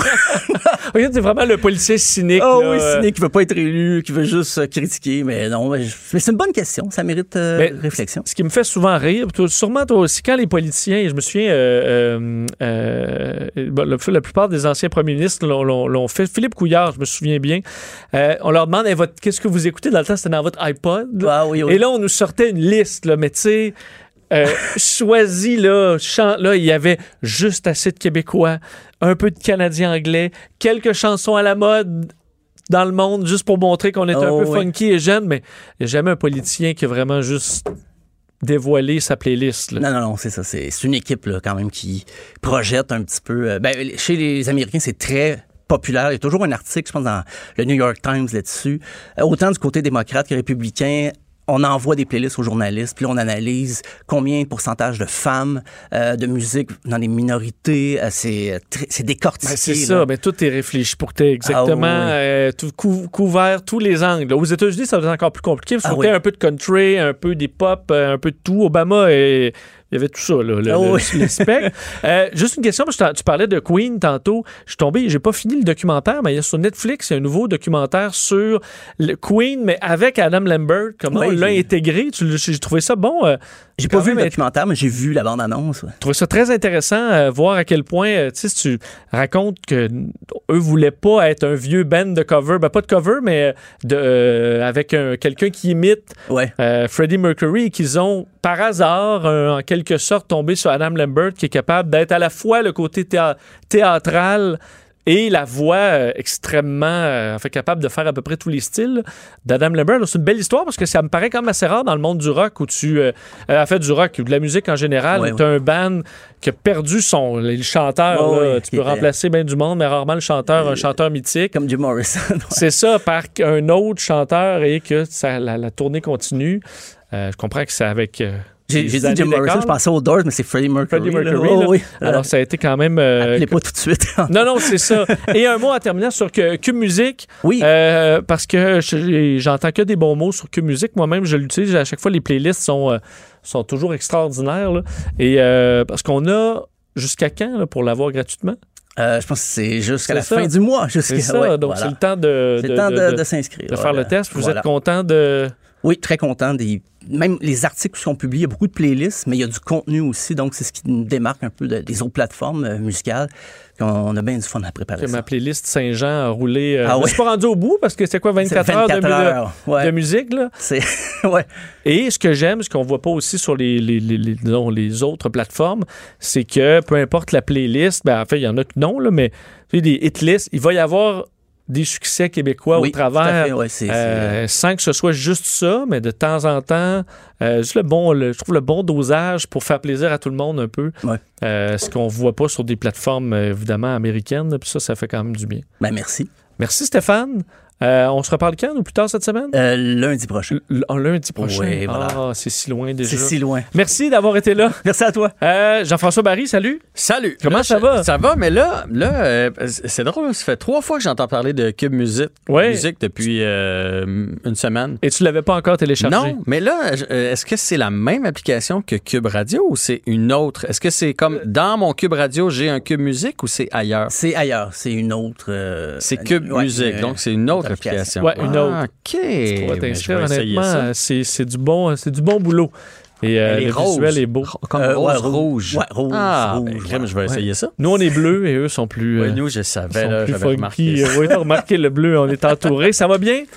Top shape. T'as eu un beau week-end? J'ai eu une super fin de semaine. On a vu euh, des amis, on a fait un petit souper en essayant de respecter les consignes parce que Dr Arruda vient d'en parler justement dans Oui. son point de presse. C'est vrai que c'est.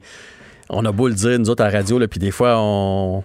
Pas qu'on se pense plus fort que la Ligue, mais on fait la, la morale aux gens en disant là, respectez, on a Oui, vu oui. ce qui s'est passé à Rodin, tout le monde un Ça à côté disparaît de vite l'autre. quand même là, quand t'es sur le terrain. là. Mais c'est difficile, tu sais. Puis il y a, y a mouillé euh, quand on recevait nos amis. Fait que c'est la première fois qu'on recevait en dedans, euh, en pandémie. Tu sais, mais on a le droit, là, maintenant. Oui, oui, en t'as le droit. Sauf que là, on a fait, les autres sont quatre, nous autres, on est quatre. Hey! Comment euh, on- ouais. Comment on s'installe euh, pour être euh, assez loin des, les uns des autres, tu sais? puis bon, j'ai une grande table rectangle, fait on a fait, bon, ben, les Farley d'un côté, puis les Barry de l'autre côté. Fait que dans le fond, on était, tu sais, moi, j'étais à côté de mes enfants puis de ma femme. Parce de que c'est deux mètres par unité familiale. C'est ça. Fait, Fait que que c'est ça. quand Vous, que vous je ma dans femme, un tas. C'est ça. On peut être dans un tas, c'est bien dit, ça. Oui, euh, deux petits tas. C'est ça. À Fait que deux les mètres. autres étaient de, de l'autre côté. Mais, mais c'est ça. Tu sais, il y, a- il y a plein de petits réflexes euh, qu'on tend à oublier tranquillement. Fait qu'il faut s'en souvenir. Surtout qu'il y a quand même un peu, des fois dans une famille, t'en as un qui est comme qui a très peur, Ah mais là, mais attention, on n'est pas. Puis t'en as un, ben, et ça, euh, veux pas, faut que tu tu sais, reçois des amis, mais il y en a qui, ah non, on est à la pandémie, là. hein. Et là, tu ben non, mais toi, tu es chez moi, là, tu vas quand même respecter mes, Mhm. mes règles. Et à mon avis, il va y avoir des fois des petites tensions. Ben, euh, Ne serait-ce que, tu sais, tu, sais, tu prends une nouvelle bière. On avait, des- on avait acheté des bières importées. Pas des bières importées, des bières de microbrasserie. Là, t'en prends une. Oh mon Dieu, elle est vraiment bonne, tu sais. Puis là, là le- tu sais, ton ami fait, ah ouais. Puis là, ton réflexe, c'est, ben oui, oui, gars, goûte. Ben oui. Tu sais, goûte. Le réflexe, c'est, ben oui, goûte. Puis là, tu fais, ah ben non. Ah ben non. Oui, il y a un ami qui a fait un drink. verre, il dit Ah, ben, hey, Goody. euh, Ah, ben non, je peux pas. Puis là, Ah. je peux même pas avec une. T'as bu mais, mais ça prend, tu sais, le réflexe, c'est de faire goodie. Puis là, ah non. On va s'habituer. L'année passée, j'y aurais goûté. Qu'est-ce qu'on a euh, dans ton émission tantôt? On a plein de choses. Évidemment, on va revenir sur le Cirque du Soleil là, qui s'est euh, placé Ben oui. sur la, la loi de la, la protection de la faillite. On va parler aussi noyades parce qu'à cause du télétravail, à cause de tout ça, il y a une hausse euh, des noyades. On va parler des motos. Il y a une hausse aussi des motos, des, des- des permis de moto. On va parler un peu de sport avec euh, Olivier Primo aujourd'hui. On a Anaïs qui est là, on a Alex qui est là. Bref, on a un très beau menu d'émission. J'ai hâte de parler de ça. J'ai jamais eu hâte comme ça de parler de sport euh, dans, dans- dans ma vie. Je pense que ça va faire du bien à tout le monde. Mais on manque Ouais. pas ça dans les prochaines minutes. Merci. Jean-François. Euh, ben, bon après-midi. On se reparle demain, 13h. Bye bye. Cette émission est maintenant disponible en podcast. Rendez-vous dans la section balado de l'application ou du site cube.radio pour une écoute sur mesure en tout temps. Cube Radio, autrement dit. Et maintenant, autrement écouté.